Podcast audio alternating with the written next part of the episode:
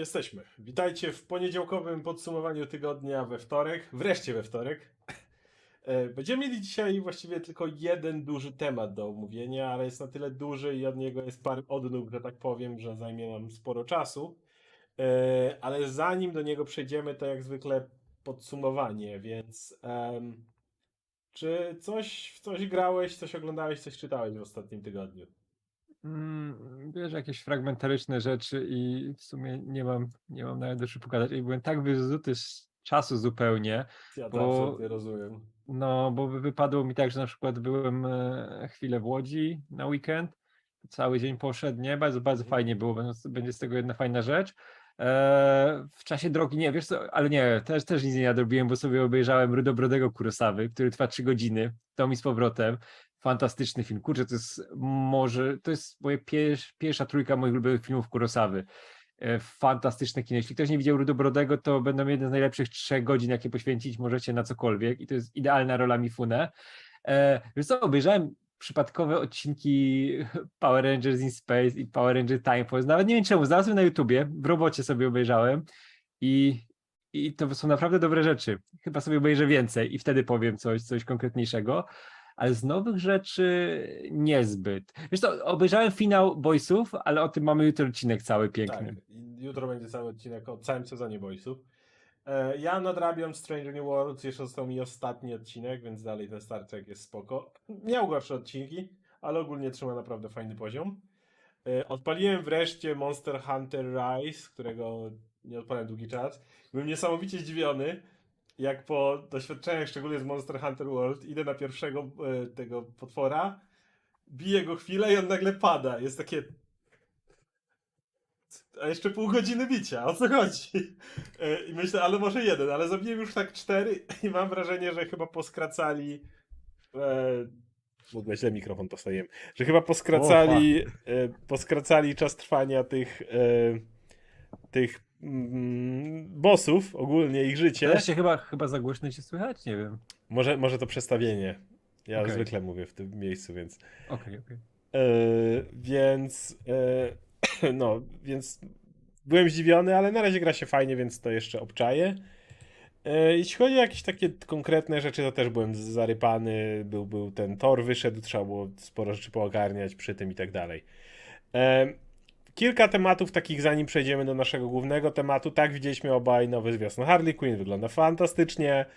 Nightwing się pojawia, e, Joker, którego wątek jest kontynuowany z tym, że chce, żeby rodzina była z niego dumna i chce zostać burmistrzem Gotham. Jest, to jest tak dobre prowadzenie Jokera, które jest tak oryginalne od wszystkiego innego.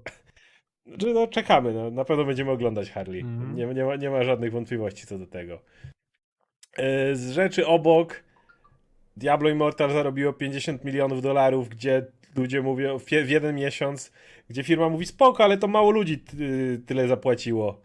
Czyli, czyli wy, wypruliście tych najbardziej podatnych na manipulacje i na uzależnienie od hazardu. Good for you, Blizzard, naprawdę dobrze. Mało ludzi y, od was.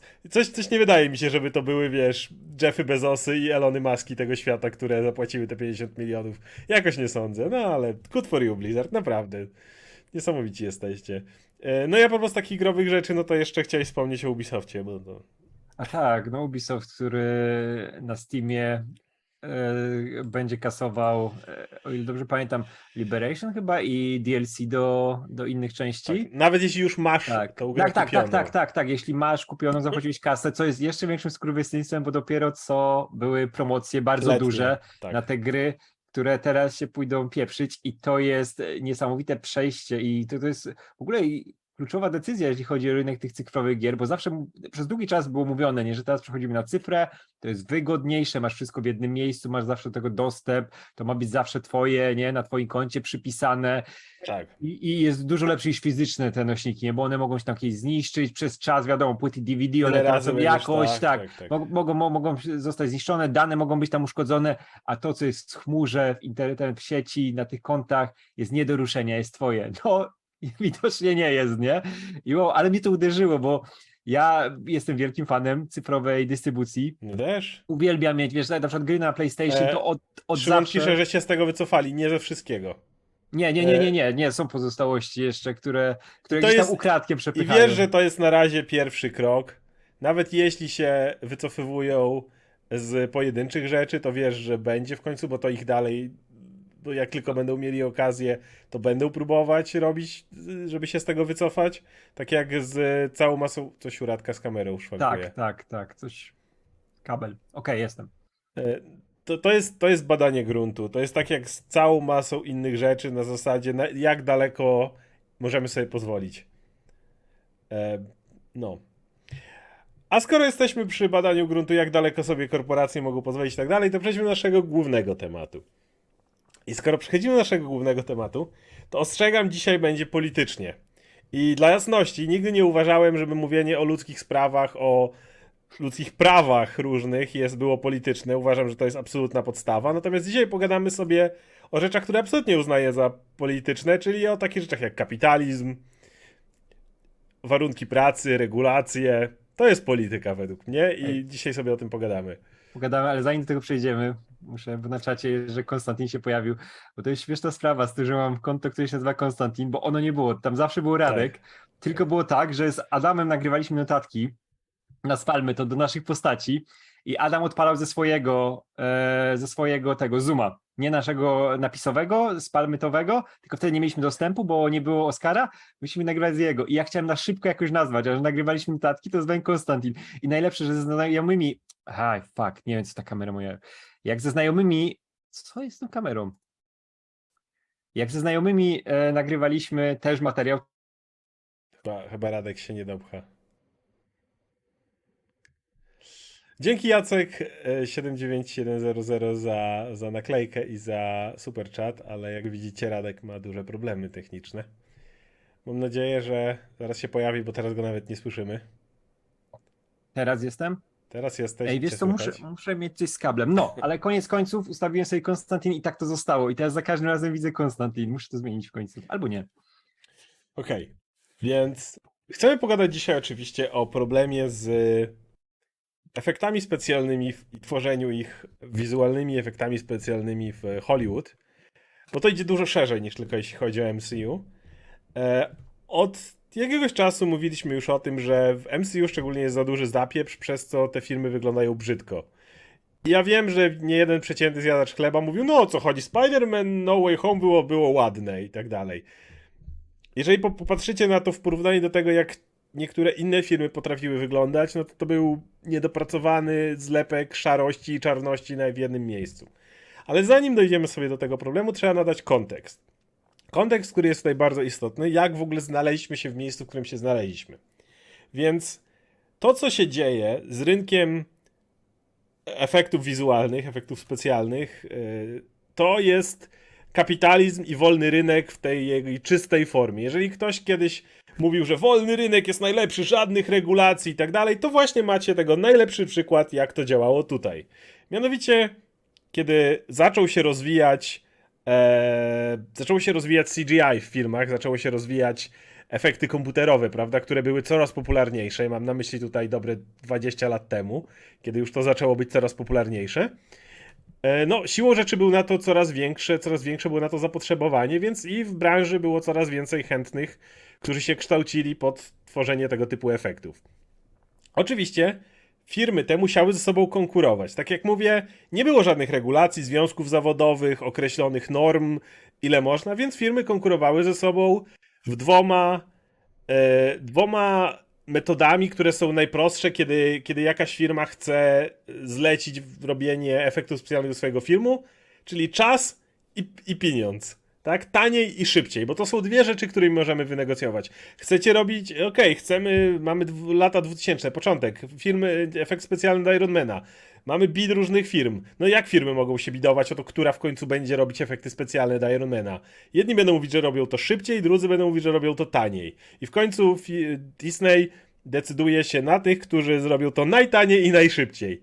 I oni podejmują tę decyzję. Na początku to są całkiem niezłe stawki, całkiem sensowne jeszcze terminy, no ale jeżeli cały czas się podcinamy, bo nie ma żadnych regulacji, po raz kolejny mówię, nie ma żadnych oporów i się cały czas podcinamy taniej, szybciej, taniej, szybciej, taniej, szybciej, taniej, szybciej, to w końcu znajdujemy się w sytuacji, która trwa tak już od dobrych 10 lat, tak na spokojnie, w którym firmy, te, które robią VFX, są w sytuacji, w której muszą godzić się na pojebane warunki, super krótkie terminy. Ka- O, o kasie zaraz pogadamy, bo ona też nie jest jednoznaczna, ale czasami dostawać, e, brać, na przykład jeżeli bierzesz dla Marvela, to żeby twoje portfolio w ogóle działało, to brać rzeczy po, po, poniżej kosztów, czyli jesteście stratni na wybidowaniu tego, co wzięliście, tylko dlatego, że jeśli tego nie zrobicie, to inna firma to zgarnie.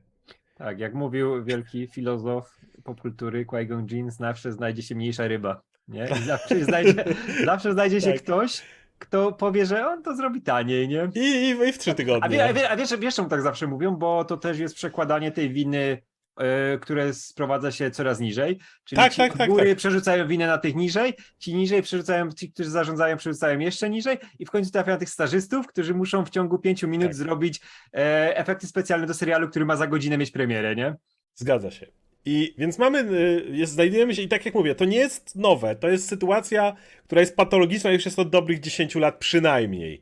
Kiedy właśnie robienie VFX-ów to jest na zasadzie, przychodzi firma, firma chce na dany film y, znaleźć firmę, która im będzie efekty opracowała i firmy się tak licytują, że te wyniki są straszne. I to nie tyczy się Disneya dla jasności. To tyczy się Warnera, to tyczy się Universalu, to tyczy się wszystkich firm i to działa w obie strony na tym, w tym patologicznym systemie, no bo jeżeli na przykład Warner powie Słuchajcie, my potrzebujemy tutaj do Batmana tych rzeczy. No i firma powie, słuchajcie, to co robicie 80% kosztu i zrobimy wam to dwa razy szybciej.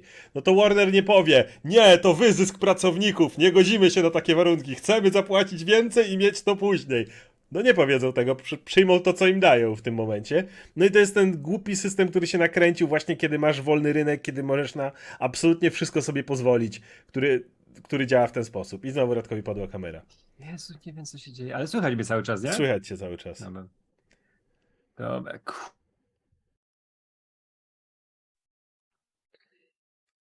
Tam znowu. I jak wspomniałem, taką sytuację mamy już od dobrych 10 lat.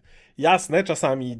Czekaj, czekaj, czekaj, czekaj. Jedna rzecz. No, Y, Pytanie, ale jednak na przykład takie Stranger Things wygląda bardzo dobrze, więc czasem się da. Nie da się. Stranger Things jest idealnym przykładem, że się nie da, bo efekty do finałowych odcinków, dlatego Były- w ogóle była ta przerwa. Ona nie była zrobiona przez to, Tak. że oni chcieli wydłużyć hype na ten serial, tylko dlatego, że oni odcinki do finału robili przed samym finałem. Nie, jeszcze ci, którzy dostali rano Stranger Things, nie mieli dokończonych efektów specjalnych, tak, tak, wiecie? Tak, po, po południu jeszcze to tam jaki musiał być crunch, żeby to wszystko to to dopiąć.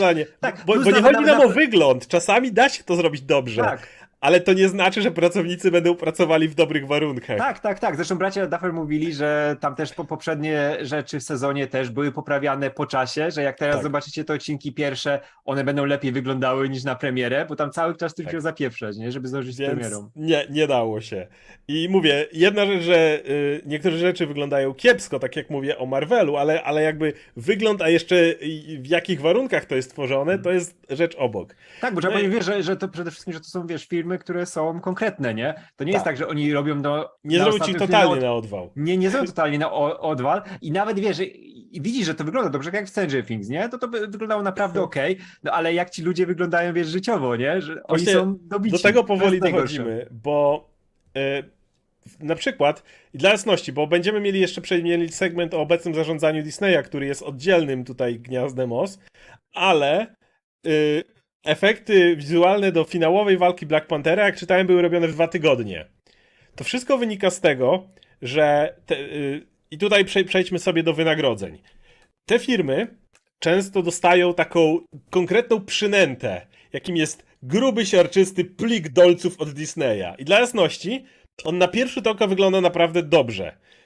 Tyle, ile Disney buli za swoje efekty specjalne do swoich filmów, po raz kolejny na pierwszy rzut oka wydają się być naprawdę solidne. Gdybyśmy popatrzyli na to, ile firmy wydawały x lat temu na efekty wizualne do swoich filmów, to Disney płaci znacznie wyższą stawkę. I myśli, no to fantastycznie, o to chodzi, wolny rynek. Pieniądz jest, to się zgadza wszystko. No tu się pojawia mały, mały, mały haczyk, bo firmy godzą się na to, wręcz licytują się o to często, która zrobi szybciej, bo to jest w stanie ich utrzymać na, na fali, tak? Bo firmy, dla jasności, firmy VFX bankrutują raz za razem. Najsławniejsza akcja to była ta firma, nie pamiętam jak się nazywała, która zrobiła do, E, życie Anga- Pi. do Angali, do Życie Pi, dokładnie, którzy y, dostali Oscara za, za to, że jak wyanimowali tego tygrysa. Dwa miesiące później zbankrutowali? Mhm. Coś koło tego. Więc dla jasności, to jest naprawdę brutalny biznes, w którym jeżeli nie złapiesz się pierwszej belki, która płynie, żeby zostać na powierzchni, to toniesz od razu. Więc sytuacja wygląda w ten sposób, że firmy to biorą, bo to jest to, co oferuje Disney, no to jest kasa, która daje im utrzymanie. Tylko, że problem polega na tym, że to jest dobra kasa, gdybyś pozwolił pracownikom zrobić to w powiedzmy rok. Gdyby oni mogli. Daję tutaj y, termin z dupy, bardziej mi chodzi o konkretny, o konkretny przykład. E, I w momencie, w którym można byłoby te efekty spokojnie dłubać cały rok, to taka firma ma wtedy kasę od takiego Disneya. Pamiętajcie, że to wygląda tak, że Disney zastrzega sobie całą masę poprawek. Więc jest tak, że oni wysyłają propozycje, idą poprawki, zachowujemy ten projekt, rozwijamy go dalej. Znowu leci, znowu poprawki. Nie podoba się, ok, wracamy do drawing boardu, znowu y, planujemy to inaczej i tak dalej. W to i z powrotem, w to i z powrotem. I w momencie, w którym wiecie, to trwa rok, no to taka firma może brać też inne projekty, zabezpieczać się, powoli dłubać ten, mieć spokojne w to i z powrotem z Disneyem. Dzisiaj będzie chyba Radkowi cały dzień ka- kamera podała.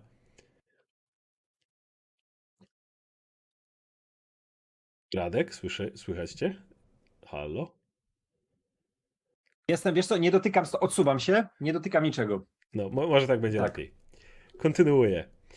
Natomiast w momencie, w którym adekwatnie do tego, jak to wyglądało kiedyś, dzisiaj ten czas skrócił się nawet trzykrotnie. Czyli wyobraźcie sobie, że jeżeli coś mieliśmy zrobić w rok, to teraz ma- mamy na to niecałe 4 miesiące, powiedzmy. To jest taki zapierdol i te firmy muszą dalej brać po parę projektów, no bo nie mogą sobie pozwolić na robienie tylko jednego. Więc nagle musicie te godziny, które strzeliliście w rok, bo kasę dostajecie dalej tą samą, zgadza się. Tylko nagle te godziny trzeba ścisnąć czterokrotnie. Co oznacza, że to są podwójne nadgodziny na tym etapie. Zapierdol przy tym jest kosmiczny. Ludzie, jak mówimy często o crunchu, jak jest w grach, to jest dokładnie to samo. Ludzie przychodzą ze śpiworami do pracy, gdzie pracują po 18 godzin, łapią chwilę snu i znowu zapierdalają nad, nad, nad tym po to, żeby zdążyć, wiecie, ostatnią rzecz. I problem polega na tym, że jak do tej pory wszystkie firmy to robiły, to już było złe, to Disney zaczął to jak taki wielki komar, które, wiecie, wyobraźcie sobie, że jest jakieś komary, które się przysysają do czegoś, to Disney stwierdza, hej, tu jest dobra wyżerka, dawajmy tu jeszcze więcej, jeszcze więcej. I zamiast próbować coś zrobić z tym, no to Disney zaczął to wykorzystywać. Ej, kto nam zrobi Miss Marvel w, w, w 3 miesiące? Kto nam zrobi Moon Knighta w 3? Kto nam zrobi e, Tora w pół roku? Kto nam zrobi coś tam w ileś tam czasu i tak dalej? No i Disney po prostu zaczął tak zasrywać tym i tak y, doić tą branżę i wykorzystywać to, że mogą na za stosunkowo niskie pieniądze. To dalej są ogromne pieniądze, ale w porównaniu do tego, ile ci ludzie muszą napierdalać w tak krótkim czasie, a firmy nie mogą sobie pozwolić na to, żeby wynająć więcej pracowników, bo za chwilę padną, jak nie będą mieli tego. Więc, y, więc, więc i w bardzo krótkich czasach rypać te projekty. No, efekt jest taki, że raz masa tych projektów wygląda jak gówno. I mamy Thor e, Love and Thunder, gdzie w finałowej scenie macie wyświetlacz, y, wygaszacz ekranu Windowsa praktycznie, e, zamiast jakichś ciekawych efektów. Macie Spider-Man No Way Home, gdzie jest żwir i nic nie widać, wszystko jest identyczne, bo lepiej się nie da, a wiecie, a Disney ciągle przychodzi z poprawkami, poprawmy to, zmieńmy to, zmieńmy to, ale za dwa Tak, tygodnie to jest- premiera. To, to jest właśnie ten, ten, ten problem, o którym mówisz, nie? że oni zapłacą i to często naprawdę porządnie, no ale później wyciągają cztery razy tyle, co powinni zapłacić z, tego, Dokładnie. z tych poprawek, nie? że oni Dokładnie. jak tego nie zrobicie, przecież zapłaciliśmy, przecież to, to Dokładnie. są ko- konkretne pieniądze, nie? No poprawcie nam to, nie podoba nam się to, nie? I ludzie muszą zapierdalać, bo co powiesz, że nie? Nie, No. to przecież dostałeś pieniądze za to, nie? I to Nawet jest jeśli to już kolejnej, kolejnego dealu nie Tak, tak, dostaniesz tak, i tak, firma tak. Padnie. Jeszcze po, popatrz, jakim to tempie idzie, nie? Bo mówimy o tych wcze, wcześniejszych nie? Po, e, rzeczach, które tam się pojawiały. Wiadomo, ten finał Black Panthera, to jak efekty wyglądały w Kapitan Marvel, nie? Ale między tymi filmami były te, które były konkretnie zrobione, na które było potrzeba czasu, nie? Mhm. Jakieś Endgame się zdarzyło, co Infinity War, nie? Które no, wyglądały lepiej, nie? Bo to były te projekty główne. Zależy w których scenach, ale okej. Tak, nie, nie, nie, oczywiście, cały czas zależy w tych scenach, nie? Ale zobacz, popatrz na tą fazę czwartą Mhm. gdzie wszystko wygląda jak gówno i, i masz te momenty, kiedy sobie pomyślisz, Ej, ale czekaj, przecież Eternals wyglądało dobrze. Eternals wyglądało dobrze na poziomie zdjęć, bo tam były naprawdę konkre- konkretni ludzie zajmujący się tym, ale popatrz jak wyglądały efekty w Eternals. No, efekty w Eternals nie były wcale dobre. To jak byli animowani ci dewianci, to wyglądało jak pożoga. Tak samo jak ten Spider-Man, który na poziomie efektów był po prostu koszmarny i dostał nominację do Oscara. Czemu dostał? Bo musiał dostać jakiś film Marvela i to było z automatu, nie? Bo wiemy jak działają firmy, nie? To Tak. jest, jak działa reklama, nie? W Hollywood. No ko- kogo mieli nominować oprócz tego, nie? No mieli wziąć jakiś film nieznany? Nie, musiał się tam pojawić jakiś Marvel, musiał się pojawić ten Spider-Man. Ale wszystkie te filmy, i to się zaczęło w ogóle ta Black Widow, gdzie była ta scena z tym lotniskowcem, gdzie był ten wybuch i te rzeczy, tam już mówię, kurwa, te filmy nie powinny tak wyglądać, ale będzie lepiej. Nie za te pieniądze. nie, nie, nie. Później Shang-Chi, te smoki na końcu. Jak te filmy wyglądają? Przecież obejrzeliśmy tego kapitana ostatnio do naszego omówienia. I ten film wygląda dużo lepiej technicznie. Wiesz czemu Doctor. Strange wydaje mi się, że się ratuje? Bo Doctor Strange był dużo dłużej przekładany i tak dalej. Wydaje mi się, że mieli czas na zebranie tam też asetów. Jasne, wiadomo, że Doctor Strange jest znowu reżyserskim okiem Raimiego ratowany i wieloma rzeczami, ale wydaje mi się, że tam efekty specjalne są jeszcze pod- podratowane, bo pamiętaj, że ten film był znacznie dłuższej produkcji przez... One, one są podatowane, bo ten film jest e, bardzo pomysłowy, jeśli chodzi o scenę akcji. Możliwe. Ale jak się przypatrzysz z punktu widzenia po prostu efektów To specjalnych, też to potrafię. te sceny w Nowym Jorku, gdzie miałeś asety już Nowego Jorku, Tak. które Marvel wykorzystywał, nie? Ale pod względem technicznym czysto, to one są naprawdę brzydkie cały czas, nie? Tak. Tylko no, Raimi cwanie omijał y, te rzeczy, które by tam nie pasowały. Do, nie? do tego, co jest, to jeszcze może reżyser, to dojdziemy przy Taika Waititi, który, który został zjechany za to, że śmiał się z efektów specjalnych w swoim filmie. Dla, nie wiem, czy wiecie, ale obecnie to przejdziemy do kolejnego tematu zaraz, ale prawda jest taka, że Taika Waititi jest duże prawdopodobieństwo, że on nawet nie widział tego filmu przed premierą, ale to zaraz, tak, to efektów, efektów na pewno nie, to kto inny za to Bo odpowiada. zdążyli je zrobić tak, mógł widzieć co innego. No w każdym razie. Problem polega na tym, że Marvel to teraz okrutnie doi, robiąc tyle, tyle, yy, tyle różnych projektów. No i przechodzimy do sedna, czyli do tego artykułu na The Gamer, który był związany z tym subredditem z VFX, gdzie ludzie pisali no, no, makabryczne historie. Jak ktoś pisał, że po crunchu do WandaVision to potrzebował kilka miesięcy terapii. A słyszeliśmy o crunchu do WandaVision, tam w końcu się nie wyrobili z efektami, bo był COVID jeszcze i tam te sceny, które miały jeszcze Monikę Rambeau podbudować, zostały w ogóle wycięte, bo nie zdążyli już. Więc Tak, tam tak. zapierdol Tak, musiał ktoś- być ktoś, ktoś, Ktoś straszny. tam pisał, nie, że okej, pieniądze były dobre, ale co mi z tego, jak później płakałem po nocach, nie? Tak, ktoś inny pisze, że jestem po trzecim projekcie Marvela, budzę się o 5.30 rano w niedzielę, cały zalany potem, że nie wyrabiamy się z terminami. Marvel narzuca po prostu Tak, a wiesz, że oni nie mogą się nie wyrobić, Nie. bo wtedy będą kary, wtedy wszystko, a wiesz, że Tak. ten projekt Marvela, on musi być w konkretnym terminie. Przez to, jak Marvel sobie zrobił tą, ten, ten e, harmonogram, gdzie kiedyś to jeszcze można coś tam było, wiadomo, że COVID to poprzesuwał, nie? Ale wiesz, No. że po tym filmie musi być serial, po tym serialu Tak. musi być no, ten serial, potem I- musi być ten film i nic się nie może przesunąć, nie? I Marvel ma na to kompletnie wywalone, dlatego że jeżeli ta firma się nie wyrobi i padnie, to na jej miejsce jest 10 innych.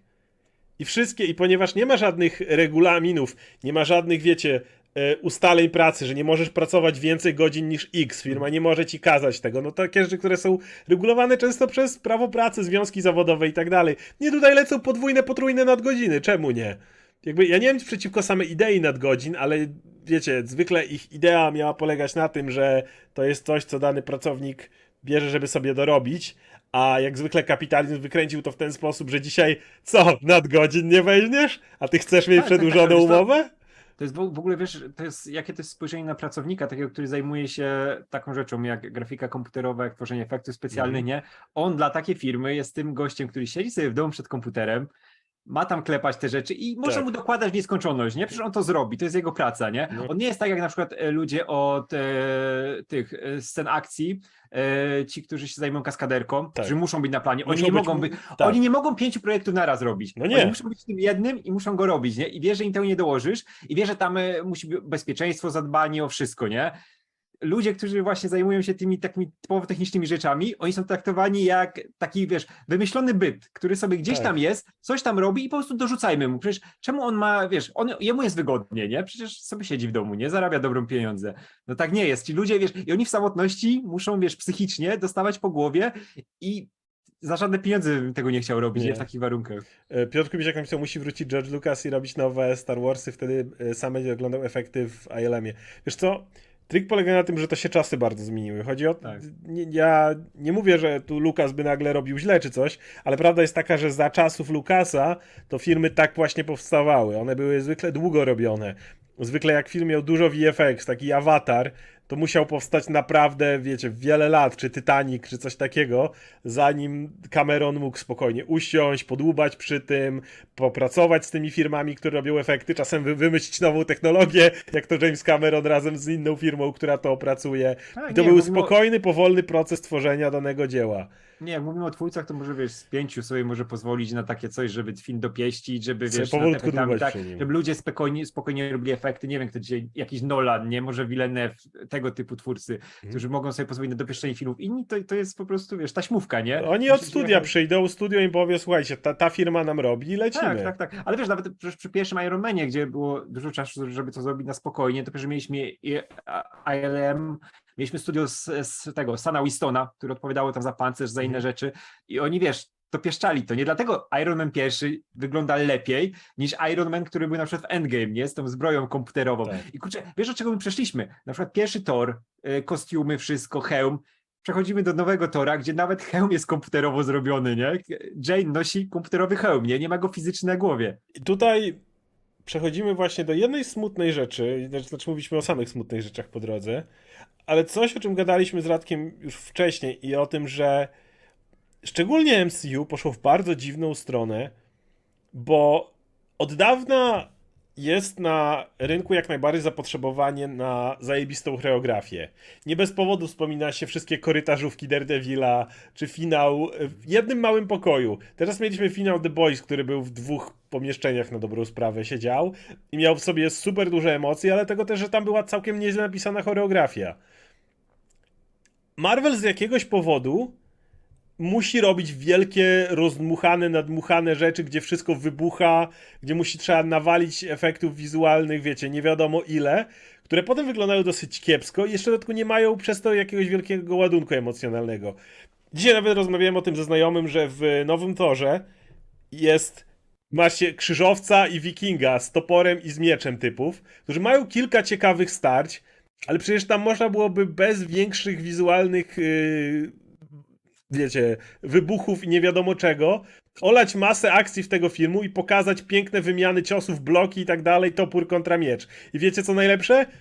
Christian Bale jest tak upieprzony yy, make-upem, a yy, Hemsworth ma na tyle długie włosy, że jakbyś tam yy, w dobrych miejscach wsadzał yy, kaskaderów i odpowiednich speców od walki, to nawet nie musiał, to nawet Bale i Hemsworth nie musieliby wcale aż tak dużo się uczyć walczyć, bo jesteś spokojnie. A, a właśnie ta, wspomniałeś o CGI hełmie, to właśnie Portman większość czasu jak walczy, to ma hełm na głowie, znowu możesz podstawiać st- dublerów. Oczywiście oni są w tym filmie. Chodzi mi o to, że mógłbyś znacznie więcej dać praktycznej walki tam, która wyglądałaby o niebo lepiej, byłaby tańsza, E, a, i, i, i, nie rozumiem, czemu to się dzieje. Gadamy o tych serialach. Mieliśmy Moon Knighta na przykład, któ- w którym zamiast bawić się w walki bogów i tak dalej, dajesz typa, ubierasz go w kostium Mistera Knighta i robisz piękny, piękne mordobicie przez sześć odcinków. Wychodzi ci to taniej i efektowniej, bo dzisiaj ludzie absolutnie zachwycają się dobrą choreografią. Za każdym razem, kiedy w jakimś filmie jest dobra choreografia, to wszyscy o to wspominają i mówią: Ej, pamiętacie, tam była naprawdę dobra choreografia, nie? Tam była ta. Ale nie. Zamiast tego trzeba robić dzikie fajerwerki. Czy Feige, Tak, Kevin tego- Feige nie jest w tym stanie zrobić? Za sekundę o tym pogadamy. Tak, bo to jest ważny wątek. Wiesz co, ja w ogóle też e, Tomek Żaglewski u nas e, o tym też u mnie pisał na fanpage'u, jak e, wrzucałem te rzeczy właśnie związane z tą całą sytuacją i z tą tragedią, która tam się wyprawia, że te Marvel sobie strzelił w kolano w momencie, gdy powiedział, że te seriale będą doświadczeniem kinowym i zamiast robić seriale, które wyglądają jak seriale, zaczął robić film, który jest podzielony na odcinki, pocięty po prostu Tak, byle masz jak. ten budżet, który jest. Tak, masz ten budżet, który jest niby duży, ale wiesz... Ale a jak go nagle przełożysz na 6 odcinków, to już nie tak, A bardzo. wiesz, a wiesz, że te seriale można by było po prostu zrobić bardziej serialowe, ale Oczywiście. wtedy wtedy po prostu ograniczyć te efekty specjalne, pokazać wtedy, skupić się na historii, nie iść pod ten, Na pod ten postaciach tryb. przede wszystkim. Tak, dokładnie, dokładnie. A wiesz, a oni każdy ten serial chce zrobić tak, że patrzcie, to jest kino na małym ekranie. No i to w takiej formie nie wypali, gdy masz tych samych podwykonawców, którzy muszą ci też robić w tym samym czasie filmy i jeszcze w międzyczasie inne seriale, które mają być zaraz po tym, nie już muszą nad nimi pracować. Tak. Tego jest za dużo. W takim natężeniu nic nie będzie dobrze wyglądało, nie? Dlatego ja mówię, Mm. Ważniejsze jest mniej, a lepiej, nie? I- Ale, ale mogliby nawet robić tyle samo tych seriali, tylko z, zupełnie inaczej je ograć. I to najlepsze, mieli Moon Knighta, mają Miss Marvel, to są postacie, które się wręcz proszą o to, żeby robić je w bardziej kameralny sposób. Ja do dziś pamiętam serial Daredevila w pierwszym sezonie, jak on ranny przeleżał na kanapie u, u tej, u e, postaci da, e, Rosario na, i, i, i leżał i, cały, i oglądaliśmy go tak. A Daredevil leżał i krwawił na kanapie przez cały se- i odcinek. Jakby nie ma z tym najmniejszego problemu, ale tutaj wiesz, każdy odcinek musi być wi- wizualny, a tak naprawdę no wcale nie wyglądają dobrze. E, I to nas płynnie przeprowadza do tematu powiązanego. Gdzie jest właśnie... Kevin Feige? Gdzie jest Kevin Feige w tym wszystkim? E, skoro o to zapytałeś. No tu niestety jest jeszcze gorsza wiadomość dla samego Marvela. Nie mówię, że było świetnie za Boba Igara, bo te problemy efektów specjalnych to jest dobre 10 lat, które narastały i narastały i to nie to, że Bob Iger miał, był tutaj święty i nagle się spierdoliło. Tym bardziej, że ten problem nie tyczy się samego MCU. MCU po prostu teraz najbardziej to żyłuje, bo ma najwięcej projektów, ale prawda jest taka, że to wszystkie wytwórnie to wykorzystują jak leci. Czasem to wyjdzie dobrze, czasem nie, ale prawda jest taka, że warunki pracowania VFX są dalej jakie są. Natomiast, jeśli chodzi o samego Marvela i Disneya, to problem polega na tym, że jednym z powodów, dla których e, Imperator Igar odniósł tak duży sukces, był taki, że jego filozofia, jak na korporację, polegała na tym, żeby jak najbardziej odsączyć, to się nazywa red tape, nie? czyli te wszystkie niepotrzebne szczeble. Chciał, żeby było jak najprostsza droga dowodzenia, więc Igar doprowadził do sytuacji, w której w Marvelu wyglądało to tak. Reżyser odpowiada za film, reżyser odpowiada przed Kevinem Feige, który zarządza całym Marvel Studios, Kevin Feige odpowiada przed Alanem Hornem, który za, e, zarządza całym Disney Films. Alan Horn odpowiada przed Bobem Igarem, który zarządza całym Disneyem. Koniec. No, nie wydaje mi się, żeby dało się to prościej zrobić. Nie wydaje mi się, żeby dało, była, wiecie, krótsza droga dowodzenia niż to, co zrobił Igar. No po prostu nie ma. Masz po kolei segmenty każdego, mm, każdego wiesz, miejsca, wiesz, ka- każdy zarządza. wie w, taki, w takim układzie, każdy wie, co się dzieje przede Tak, wszystkim. nie? i wiesz do kogo pójść. Jeżeli mam jakiekolwiek y, ustawienia z moim filmem, jestem reżyserem, idę do Feigiego. Jeżeli Feigi ma jakiekolwiek zastrzeżenia z budżetem i tego typu sprawami, idzie do Horna. To jest, było bardzo proste. Co ważne, kiedy mówimy tu o zarządzaniu, mamy na myśli pełne zarządzanie. Feige decydował o absolutnie wszystkim, co działo się w Marvelu. I jedyna osoba, która mogła w to wejść, to był Alan Horn, który zajmował się też wszystkimi innymi dywizjami, więc to nie tak, że stał nad ramieniem Kevina Feigiego i mu mówił, co, jak co ma robić, prawda? Na pewno były dyskusje o budżetach, na pewno były różne tego typu sprawy, ale generalnie o każdym możliwym aspekcie MCU ostateczną decyzję, tak jak mówię, do, do, do Horna miał Feige. Wchodzimy w erę nowego szefa Disneya, niejakiego pana Boba Chapeka, który był do tej pory, jak może wiecie, gościem od parków rozrywki, które, to by nie mówiąc, przyniosły Disneyowi multum pieniądza. I, i pan- przeniósł to I pan Bob. Chapek przeniósł całą swoją korporacyjną metodę, której używał tam, również na większą firmę. Pomiędzy tymi wszystkimi szczeblami, które opisałem, które do tej pory były naprawdę proste, pojawiła się cała masa dodatkowych garniaków, która, do których trzeba pójść, żeby to zrobić, i nagle zaczęło się to rozbijać. Najbardziej odczuwalne stało się to w samym MCU, gdzie Kevin Feige dalej jest odpowiedzialny za kreatywną stronę Marvela, ale, i to jest bardzo ważne, nie jest już odpowiedzialny za dystrybucyjną stronę Marvela. Efektem tego jest to, że na przykład Kevin Feige nie ma wpływu na to, jak wyglądają, nie może powiedzieć nic o trailerach do filmów. Kevin Feige mówił o tym, że nie był zachwycony tego, jak był promowany Doctor Strange Multiverse of Madness, gdzie po pokazaniu Illuminatów ludzie chcieli jeszcze więcej i nagle Illuminaci nie byli tym zaskoczeniem w filmie. Kevin Feige nie może również zadecydować, czy dany film idzie na streaming, czy idzie, czy dana produkcja idzie na streaming, czy idzie do kina. Kevin Feige nie może zadecydować o dacie danej, danego filmu, więc nie może zadecydować, że coś trzeba przełożyć, coś potrzebuje więcej czasu, czy coś w tym rodzaju. Kevin Feige nie może zadecydować o czasie trwania danego filmu, ponieważ ludzie mogą wyliczyć od y, biznesu, że jeżeli film będzie trwał 2 godziny, a nie 2 godziny 20 minut, to 5,3% można wcisnąć więcej seansów w odpowiednich miejscach i film ma trwać tyle. Co za tym idzie, kiedy reżyser robi dany film, no to musi dostosować się do tego, w jaki sposób będzie dystrybuowany, nawet jeśli chciałby dodatkowe 5 minut filmu. Znowu, reżyserzy nie mają na to wpływu, nie mogą pójść do Feigiego, bo Feigi nie ma na to również bezpośredniego, bezpośredniej decyzji.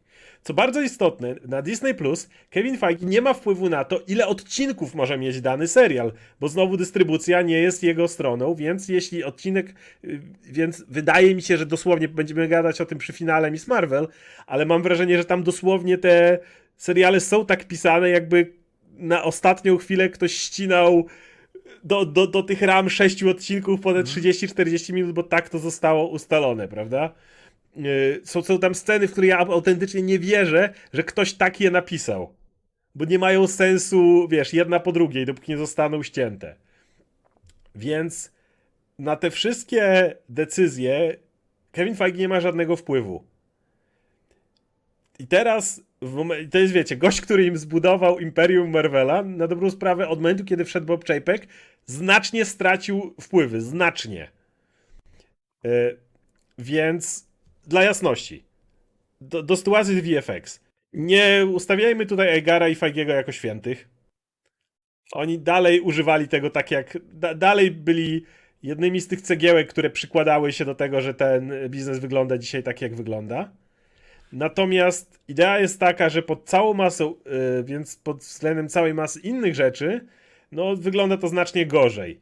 Czy, czy, czy yy, byłoby więcej odcinków? Czy były, miałyby one inną strukturę? Czy byłyby inaczej zbudowane? Czy mogłoby, można było to bardziej rozciągnąć? Nie wiemy. Nie siedzimy w głowie Kevina Feigiego i nie mamy pojęcia, co on by zrobił, gdyby miał co do tego decyzję. Wiemy tylko, że tej decyzji nie ma. Więc y, nie wiem, być może Thor Love and Thunder miał, byłby dłuższy. Tutaj też, też e, pojawiło się na czacie e, stwierdzenie, nie, że właśnie korpo, takie jak Disney, szczególnie te filmowe, się bardzo boją tego, że widzowie mogą się znudzić, dlatego próbują cały czas, wiesz, powielać tę formułę, która działa i to jest takie bardzo czapkowe, powiązane z tymi parkami rozrywki, którymi się zajmował, że zauważ, że te seriale, one mają bardzo podobną strukturę, one, wiesz, że to jest jak, jaka kolejka w Wesołym Miasteczku, nie, że jak przychodzisz do Wesołego Miasteczka, chcesz iść na swoją ulubioną kolejkę, wejść w nią, przejechać tą samą trasę, poczuć te same uczucia, zwrócić za jakiś czas, czy znowu wejść, wiesz, na swoją ulubioną kolejkę, przejechać dokładnie to samo, nie? I wiesz, te seriale dokładnie tak wyglądają, dlatego na przykład zawsze jest ładowanie, ten szybki finał tego rozpierdolu, który zaraz będzie w Miss Tak. Marvel, bo nie wierzę, że tego nie będzie, Oczywiście, nie? że tak. Wiesz, że ten serial zmierza tylko do tego, żeby na koniec ci poświecić Kapitan Marvel i czekajcie na Marvels.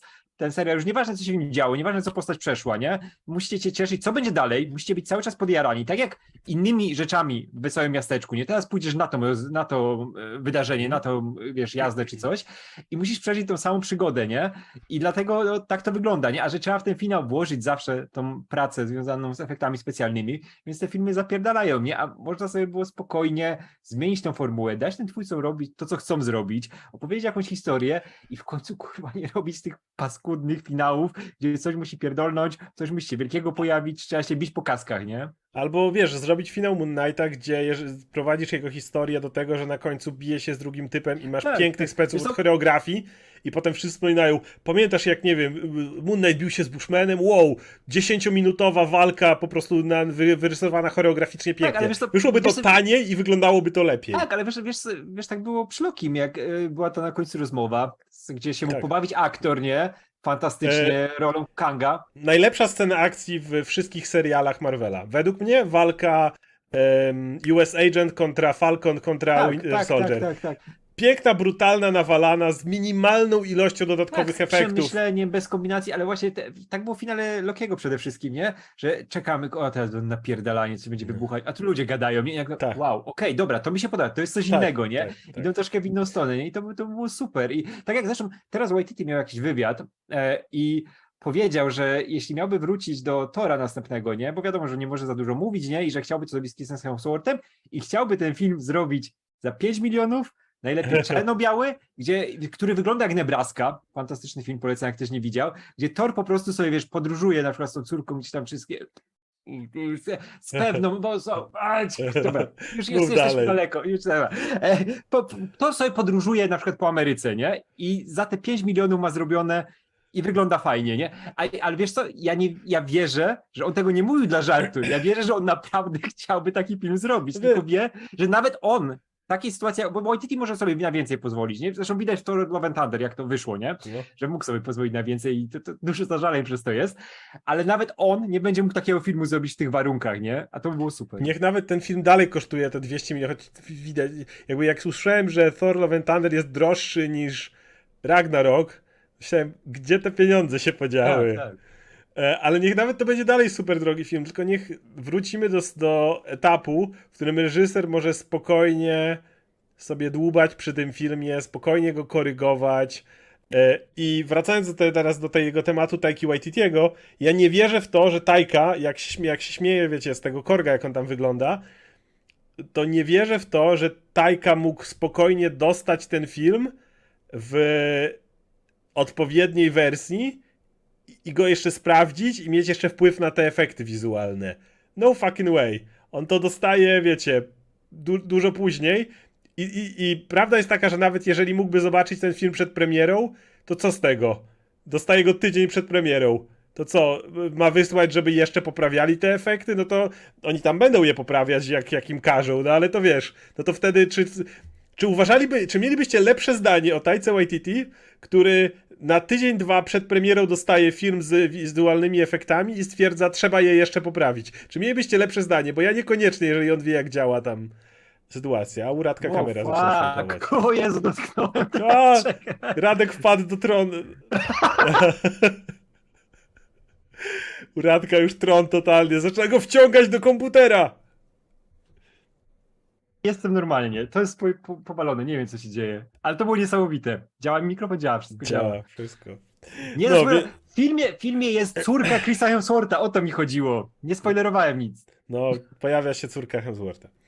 E, No, w każdym razie, e, koń- kończąc ten temat, to, to, to, to, to, to nie, nie wygląda to dobrze. I prawda jest taka, że ostatecznie wracając do tematu VFX, na to nie ma dobrego rozwiązania. Dlatego, że żadna firma nie może nagle powiedzieć, że będą dobrze traktować pracowników, bo wtedy zbankrutuje, a Marvel pójdzie o tych, którzy będą ich tra- traktowali źle. Więc jedyne rozwiązanie to byłoby wprowadzić regulacje i to takie konkretne, w które zakazują wykorzystywania iluś tam godzin, które nie pozwalają na zejście powiedzmy sceny poniżej jakiegoś tam kosztu. Wiecie, jeżeli firma wie, że na, e, przeznacz, musi przeznaczyć 100 milionów na zrobienie danych efektów wizualnych, to nie może wziąć tej, tej, e, tej umowy za mniej niż, nie wiem, 110, bo, bo cały czas muszą być, na, muszą być te, te warunki i tak dalej. Prawda jest taka, że bez regulacji, ewentualnie jakichś związków, które by tam gwarantowały jakość pracy i tak dalej, no bez tego wszystkiego to się nie zmieni. Natomiast jeśli chodzi o sam Disney, no to póki Bob Chapek będzie dalej tam rządził po swojemu, a już dochodziło masa raportów, jak tam ludzie są z niego niezadowoleni, jak zarząd był część z niego niezadowolony, jak Iger był z niego niezadowolony. Problem jest taki, że trochę, że wcale niełatwo odwołać CEO, bo w momencie, w którym odwołujesz CEO, to zwykle akcje lecią, lecą na łeb na szyję, bo ludzie widzą, że dzieje się coś złego i Tak, akcjonariusze, akcjonariusze s- widzą, że coś się psuje i wiedzą, że będą spadki. Nie? że będą I od razu- spadki. A będą spadki dlatego, że oni wiedzą, że coś się dzieje. Dokładnie. I dlatego niestety zwykle y, to nie jest tak, że wiecie, że Czajpek robi głupie decyzje i nagle zarząd stwierdza, szybko odwołujemy typa. No nie, bo wracamy do trybu kapitalistycznego, czyli najważniejsza jest kasa i zarząd woli mieć Czajpeka, który, dzięki któremu e, akcjonariusze się nie wycofują, albo wycofują powoli, niż go odwołać i nagle, żeby im jebnęło, no bo to wygląda... Nie no wiesz, to prze, przede wszystkim nawet, wiesz, tam pieniądze i akcje to swoją drogą, ale wizerunkowo przecież to już strzał w stopę, nie? Przy takiej I konkurencji. tak, była sytuacja, w którym Bob Chapek dosłownie wypierdolił typa, który był potencjalnym jego y, gościem, który mógł go zastąpić. To już jest gra o tron w tym momencie. E, no, ale wygląda to tak, a nie inaczej.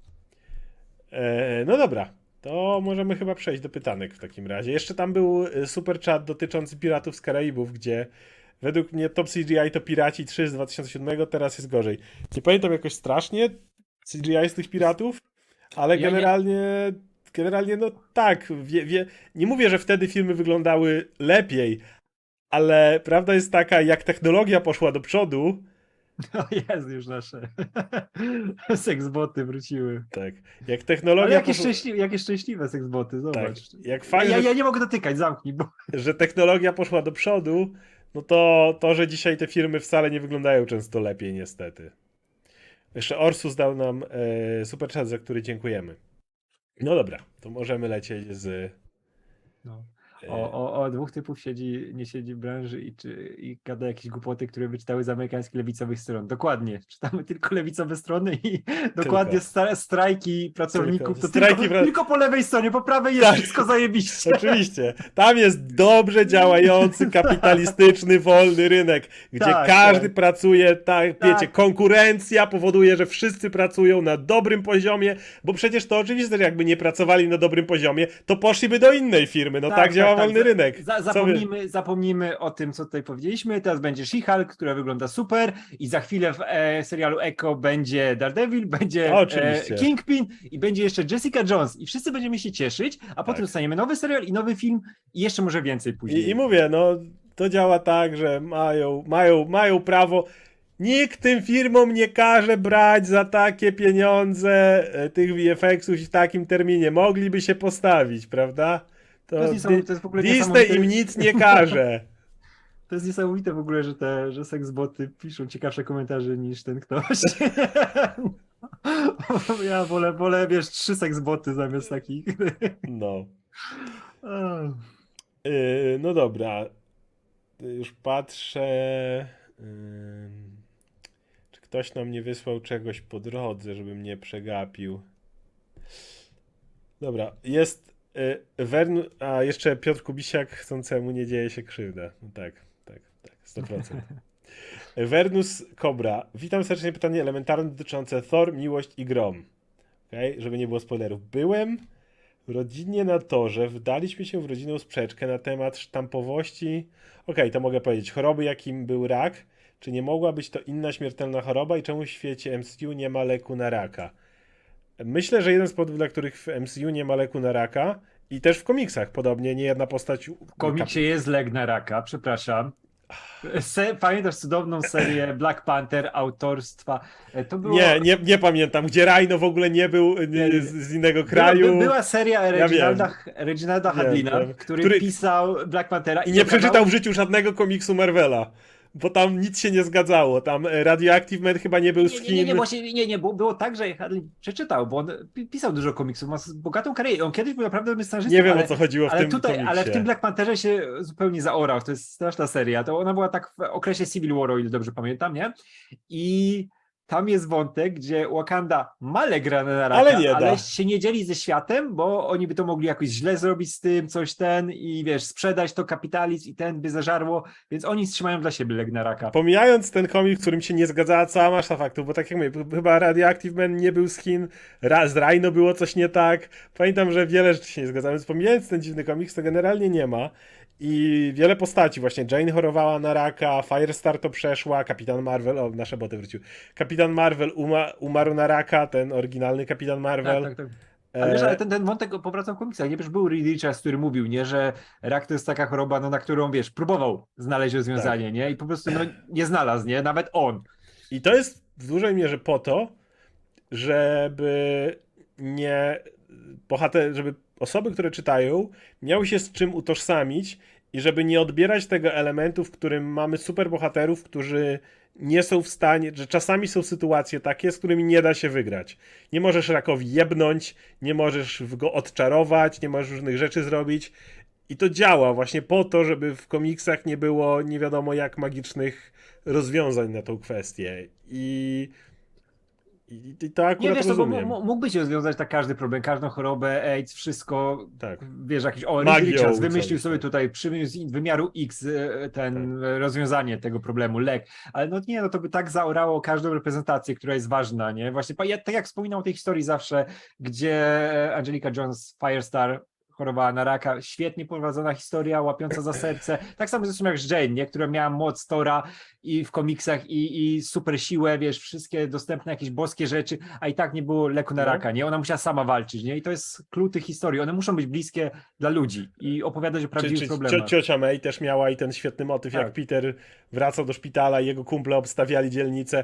I dlaczego to jest raka, nie inna choroba? Bo w dzisiejszej cywilizacji nie mamy bardziej powszechnej choroby, na którą, z którą tak naprawdę nie potrafimy ostatecznie walczyć. Y, AIDS na przykład i wirusa HIV wzięliśmy zna, znacznie bardziej, nauczyliśmy się kontrolować i e, pozwalać ludziom na w miarę normalne życie niż w przypadku raka, z którym no to jest zawsze loteria. Więc dlatego to zawsze jest rak, bo to jest ta choroba, do której jak ktoś dostaje, to wie, że ma szansę, ale nie ma idealnego leczenia, prawda? I, i, to jest też coś, co jak sam wiesz najlepiej trwa i wyniszcza. To nie jest jednorazowo operacyjna sprawa, jak czasami niektóre rzeczy można załatwić i wtedy operacja przeżyjesz lub nie, a coś, co cię długotrwale wyniszcza.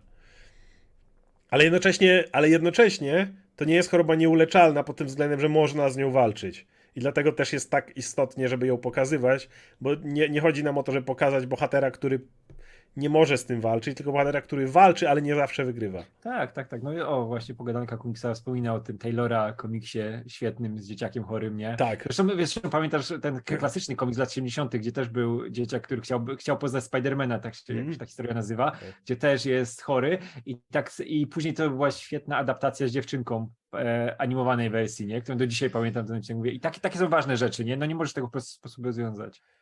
Dziękujemy za y, super chat od B1Lo, y, jeżeli dobrze to przeczytałem. I jest od Orsus96. O w ten sposób. Zakładam, że odkrycie super chatu. Okej, pytanko. Czy polecacie komiks Batman Nightfall od Egmontu? Ra- Radek zawsze ma go pod ręką. Tak, tak, nie, nie, nie. Ja wiesz co, ja Nightfalla oczywiście zawsze przy sobie noszę. Wyjąłem z kieszeni teraz, nie?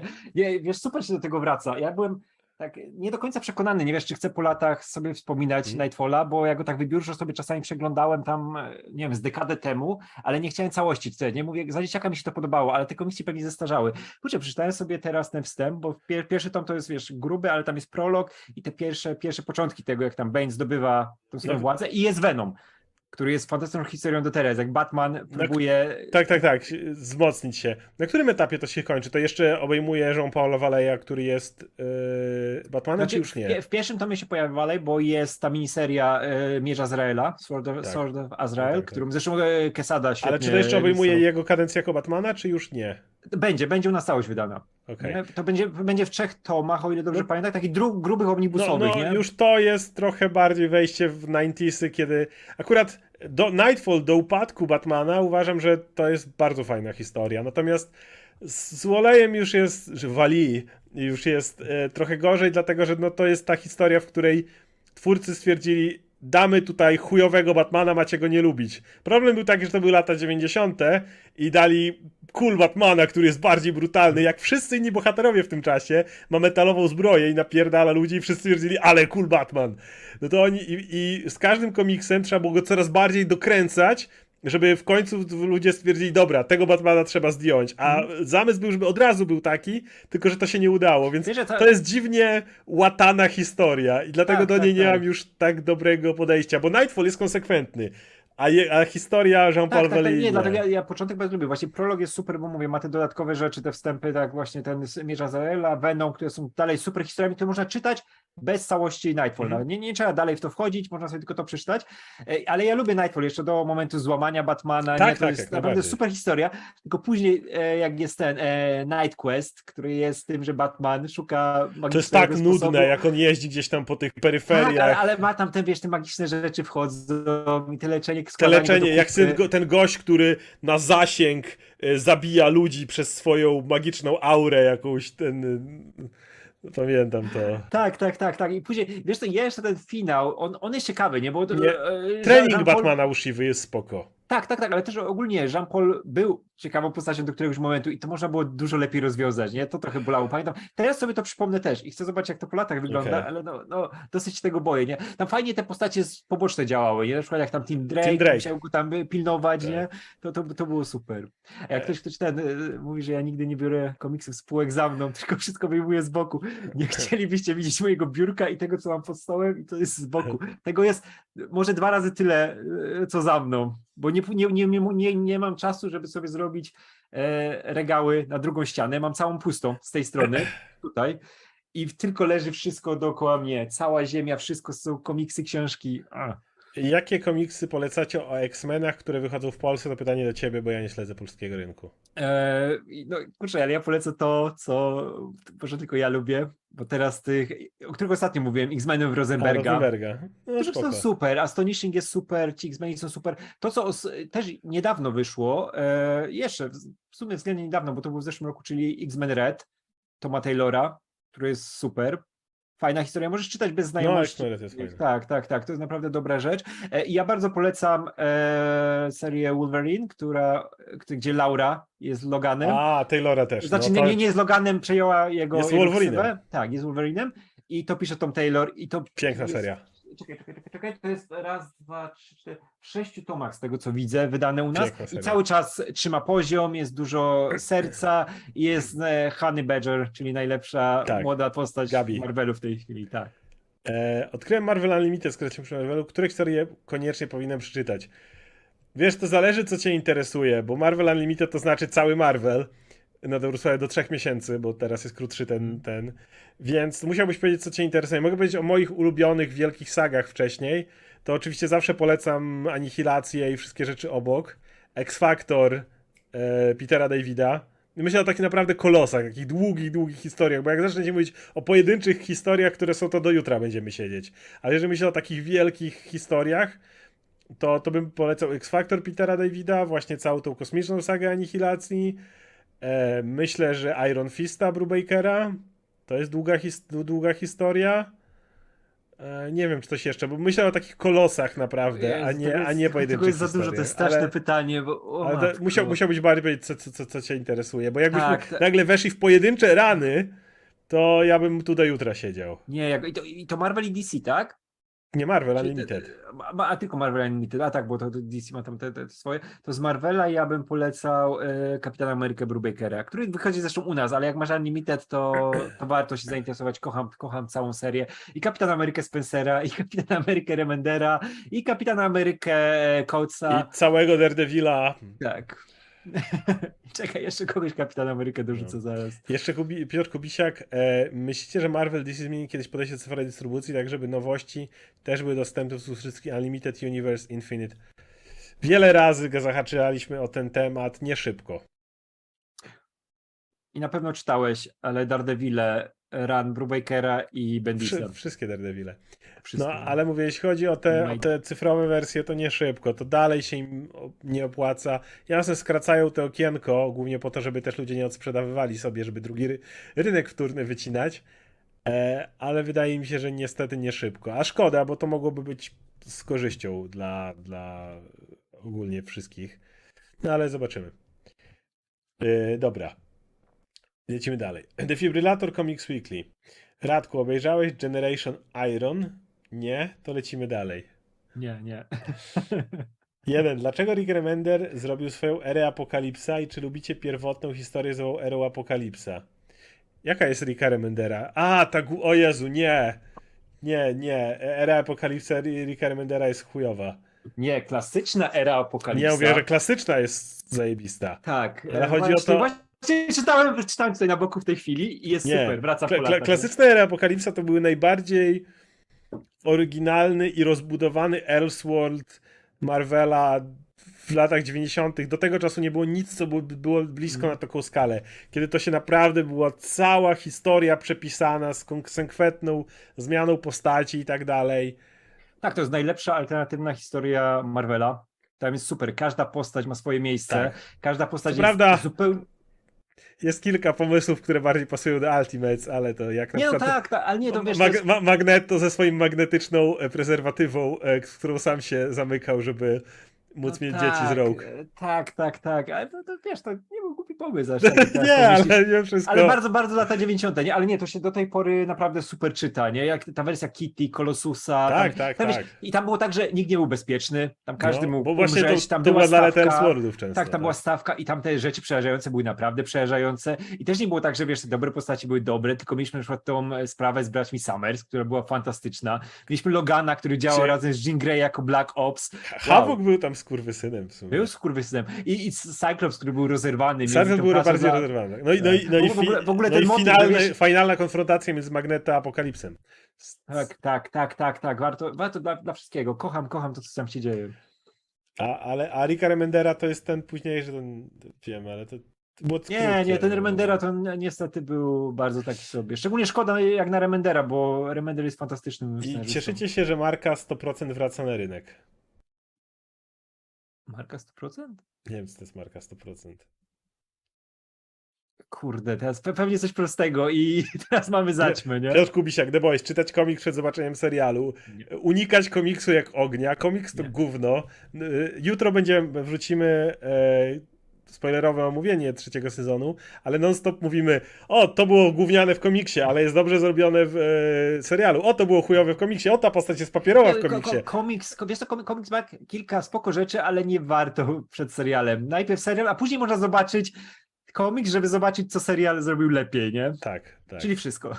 Ale, ale generalnie nie ruszaj komiksu. Nie, Komiks nie, jest, nie, nie, nie. Poza kilkoma pomysłami to jest ściek. Okej. Oskar, nie zgodzę się z twoją opinią, to się zaczyna tip, e, że u nas jest gorzej niż w USA. A chodzi o... Tam jak zatrudniają celebrytę do dubbingu, to widzę, że niezbyt umie, a u nas każdy aktor musi coś znać. Obejrzyj też kanał Widzę Głosy, znam. Komentarze Super tam kanał. widać, że u nas spora liczba fanów dubbingu. No, tylko że ty mówisz o... To jest inna sprawa, bo e, oni nie muszą mieć dubbingu w takim, wiesz, zbudowanym stopniu jak my w Ameryce. dalej masz studia dubbingowe, jasne, zbierzesz tę jedną czy drugą gębę, żeby mieć twarz do dubbingu konkretną, ale bardzo często otaczasz ją aktorami, chyba, że masz bardzo dużo pieniędzy i chcesz dużo się wypromować, otaczasz ją aktorami, którzy, e, którzy mają doświadczenie już głosowe. I masz też znacznie lepszych, nie wiem czy lepszych, ale na pewno pracujących konkretnie reżyserów dubbingowych, którzy siłą rzeczy robią tego więcej z różnych powodów. Ale ja, ogl- ja znam kanał, lubię, widzę głosy i widziałem tam wywiady i uważam, że nasi aktorzy są fantastyczni. Jeżeli, powiem tak, Ale- jeżeli powstałby projekt polski, polskiej animacji tworzonych tutaj, nie oglądałbym jej za am- amerykańskim dubbingiem. Ju- Od razu mówię. Wiedźmina trójkę, który miał swoje studio robione pod okiem CD Projektu i tak dalej, grałem po polsku. Tak, dla mnie to było strasznie dziwne grać po angielsku, jak sobie przełączałem. Nie, coś, coś jest nie tak, nie, musi być ten polski Wiedźmina trójkę No grałem... też, widzisz, widzisz, że to jest takie, to, to jest to podstawowa wersja, nie? Od razu. Tak, Czujesz, nie? Że to jest tak powinno być. tak. No. Ej, tutaj I, i, i, nie ujmuję nic. Fantastyczne głosy w Wiedźminie trójce. Absolutnie nie chciałbym grać w inną wersję. Tutaj, tutaj jeszcze ten Szymon napisał, tylko dodam, ciekawy, czy że wam się wątek e, Noira podobał. Tak, Tak. i mówimy o tym e, bardzo dużo chyba, tak mi się wydaje, nie? Czemu nam się wątek Noira podobał, bo, Tak. bo jest naprawdę spoko. E, Są polskie animacje przecież. No zakładam, że wie, wie, są, są takie, wiecie, dla dzieci lat 7 i podróby różne, natomiast ogólnie jeżeli będą jakieś dobre animacje robione przez Polaków, które mają dobry ten, nie mam, nie mam problemu. O, jeżeli coś zostałoby wyprodukowane w Polsce, e, nie miałbym żadnego problemu, żeby grać w to po polsku. Jeszcze, jeszcze tylko podam, zanim przejdziemy dalej, e, Dominik napisał piękną poradę. Nie pal papierosów i nie czytaj The Boys. Nie, to jest bardzo dobra życiowa porada. Pytanie od Brody Radka. Szkoda, że Thor przez cały film nie lata na Stormbreakerze jak wiedźma na miotle. W każdym razie chciałem Bardzo zapytać, szkoda. czy macie swoje ulubione miejsce w kwinie, na którym zawsze starać się usiąść i czy siedzieliście kiedyś w pierwszym rzędzie? Nigdy nie siedziałem w pierwszym rzędzie. Dla mnie to tak zwane łamacze karków są te pierwsze A nie, miejsca. ja, siedział, ja siedziałem kilka razy w pierwszym rzędzie w IMAXie. Nie wyobrażasz sobie gorszego sensu czegokolwiek siedząc w IMAXie. To jest łamacz widzisz- karków. Co, i jeszcze, jeszcze w okularach, więc nie widzisz ani efektów Nie. za cholerę. Umierasz, jak film trwa więcej niż dwie godziny, to to jesteś po prostu połamany, jak paragraf. To jest zupełna masakra, ale wiesz, to się zdarzyło tak, że na przykład byłem, wiesz, gdzieś w Warszawie i musieliśmy, wiesz, iść, bo akurat coś było takiego, że muszę coś zobaczyć, bo mamy jakiś materiał, czy coś Mhm. zrobić, nie? Czy gdzieś tam. Ja, tam. ja, ja jak mam iść na środkowe, to znaczy to jak nie, jak nie mam w miarę środkowego miejsca, to po prostu nie idę. No ja zawsze, zawsze, zawsze muszę mieć ten ko- konkretnie, idealnie środek. Ja i wiesz, to jest taki, takie trochę nerwica na ten. Ja też. Jak widzę, że jest środek, to musi być ten środek, nie? E, Generalnie zwykle zajmuje najbardziej środkowe miejsce. W iMaxie, ponieważ jest większy ekran, dalej środkowe pod względem ekranu, ale w iMaxie lubię usiąść troszeczkę z tyłu, bardziej ze względu na wielkość ekranu. Więc y, w iMaxie to jest jakieś trzecie, czwarte rząd od końca. Oczywiście dalej sam środek. W normalnych kinach idealne wyśrodkowanie. Ja w ogóle znam dużo, dużo osób, które lubią siedzieć w ostatnim rzędzie. Ja nie- czymkolwiek. Nawet jak jest ja- pusta sala, ja bym nie dał rady. Dla mnie siedzenie w ostatnim rzędzie to właściwie jakbyś oglądał duży telewizor. Tak, bo wtedy tak, nie masz tego, tej tak, imersji tak. całej. Znaczy widzi, widzisz tą ciemność wokół, nie? I to ci No zabiera tak. tę imersję, a, ja, a jak na środku to masz idealnie ten ekran, który ci Tak, wszystko dokładnie. wypełnia, nie? Szczególnie jak jesteś w IMAXie, masz okulary i wtedy wszystko jest, Tak, jesteś mówię, w filmie, nie? W IMAXie sam środek to jest dla mnie czasami troszkę za blisko, bo to, tam jest naprawdę kolosalny ekran, ale tak z cztery rzędy od końca to już tak. Tak, w ogóle ten, e, jedną rzecz dodać, jak już jesteśmy przy, przy kinie, to na szybko tylko dodam, wiesz, że co jest moją ulubioną rzeczą w IMAXie zawsze i do tej pory cały czas mnie tak samo bawi, ten początek, jak ci tłumaczą, czym jest IMAX, jak leci samolot Tak. i jak spada szpilka i pokazują ci, jak dźwięk działa, to zawsze jest najlepsze technicznie i później jak lecą te cyfry, które wiesz, Tak, odliczanie i się tak. obracają, to jest najlepszy efekt, jaki widziałem w historii IMAXa i za każdym razem robi na mnie to samo wrażenie. Nigdy mi nic tak nie wychodziło z ekranu, jak wiesz, te, te, te obracające się, nie? Jeden, Tak. nie, nie, dziewięć, Tak. osiem, siedem. Mm, kocham. 987 jest jeszcze czarno-białe. Łatwy, ładne liczby robią się dopiero gdzieś w Tak, tak, okolicach tak. I powoli później tak jeszcze obracają, idą coraz bliżej. Najlepszy efekt. Em, pytanie kolejne. Czego stoisz na torach? Czego stoisz na torach? Pytanie do was dwóch, a raczej tylko Radka. Którą wersję duetu Cezarego, Żaka i Artura Barcisia woli? Tę ze starego klasyku, czyli Karol i Norek, czy nową Wojta... E, z Sen- Rancza. A, tak. Wójt senator... e, prezydent to jest, czy jakiś tam pre, E, prezes, coś tam... Tak, tak, tak, ale wiesz co, yy, wolę tą z Rancza, bo ona jest... Proszę o szczegółową odpowiedź. Nie, ja wolę tą z Rancza, bo ona jest bardziej dojrzała. Nie dość, że oni aktorsko są już na takim etapie, że oni się bardziej, wiesz, ta synergia między nimi, która też jest pochodną tego, co się działo w Miodowych Latach i tej ich pracy przed laty, nie? W Miodowych Latach przed laty. E, I no te role są ciekawiej napisane niż w Miodowych Latach. Ja bardzo ba- mam duży szacunek do Miodowych Lat, nie? Miło wspominam, ale Rancho jest po prostu lepiej napisanym serialem, nie? On nie jest tylko komediowym, tylko macie coś więcej o ludziach powiedzieć, o ich relacjach i to w Ranchu idealnie działa, szczególnie z tymi aktorami, nie? Którzy już mają taki bagaż doświadczeń, nie? No bo kurczę, umówmy się, od miodowych lat minęło kilka lat. Kurczę, to się nazywa miodowe lata? Muszę lata powtarzać. No. Okej, pytanie od Piotra Kubisiaka. Właśnie trwa Dark Crisis, Crisis DC. Czytałem mikrofragment i stwierdziłem, że nie zamierzam tego czytać. Który ze wcześniejszych kryzysów wspominacie najlepiej? PS, robię maraton po wszystkich i jestem przy Flashpoincie. Flashpoint w miarę lubię. Wiadomo, jest kryzys na nieskończonych ziemiach, tak to się nazywało, żebym nie, nie pierdolnął się, czyli ten klasyczny z Pierwszy, tak, tak.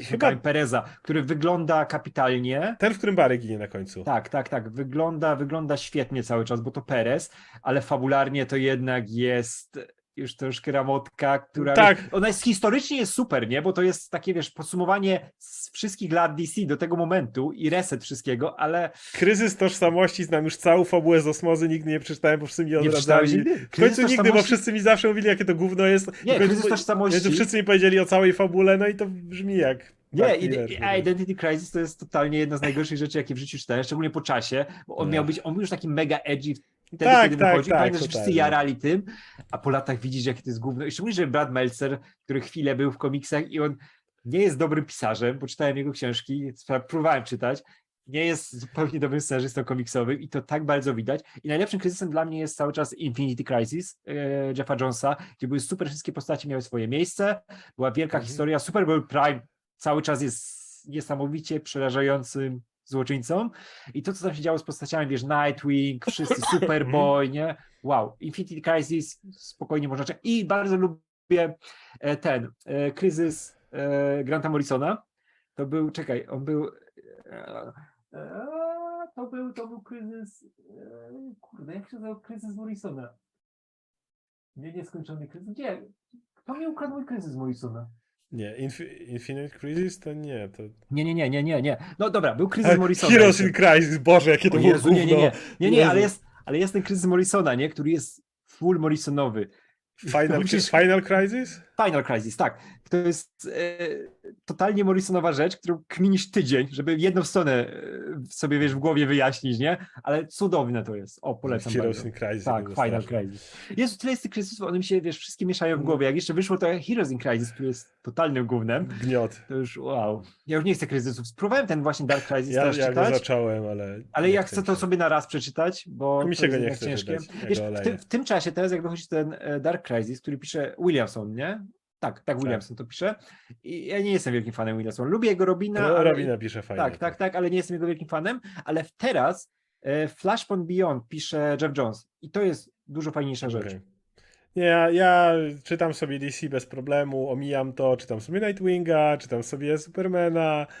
Bat, bat, chociaż szczerze mówiąc, nie podobał mi się pierwszy numer Derskiego Batmana. Nie wiem, czy go w końcu nadrobiłeś. E, tak, tak, tak, przeczytałem. E, wiesz, O, potraktują dobrze Tima Drake'a. Wiesz co, po, po, po, po Tynionach i tych rzeczach, które były wcześniej, to ta narracja jest okej. Ja, ja lubię jak Zdarski pisze, nie? Ale to jak potraktowali Tima Drake'a, To jest takie, będzie Tim Drake, będzie Tim Drake. Ja pamiętam, pamiętam, jak, pamiętam jak my jeszcze przed, tym, przed premierą sobie pisaliśmy, wow, ale on fajnie, bo Zdarski powiedział, że zrobi coś z Timem Drake'iem. No nie? zrobił, jebnął mu kulkę w gardło i um, tyle Zobaczymy. tyle go było. Ja tutaj jeszcze y, pojawił się ten też jeszcze wątek Final Crisis. W ogóle to było tak powalone, ta cała seria, że na przykład e, tam były takie, wiesz, te tie-iny, które były też bardzo dziwne i jeden, który się nazywa Superman, Superman Beyond, był w 3D i miałeś okulary dodane do niego.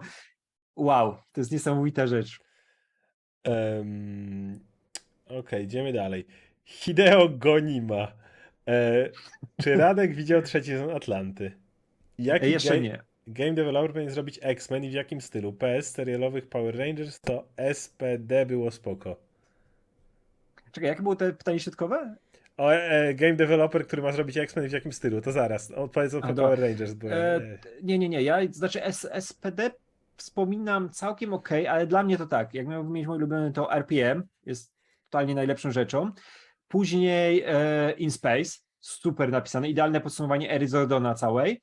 E, I e, Power Rangers e, Time Force. Time Force był super, bo Wes, Wes i jego przemiana to nie jest poziom w żaden sposób oczywiście Steve'a Harringtona, ale i tak jestem pod wrażeniem, jak na seriale o Power Rangers potrafili do tego podejść. Ale ja nie widziałem późniejszych, nie? Tych już, które były w ostatnich latach. Ja powiem teraz coś bardzo kontrowersyjnego o X-Men.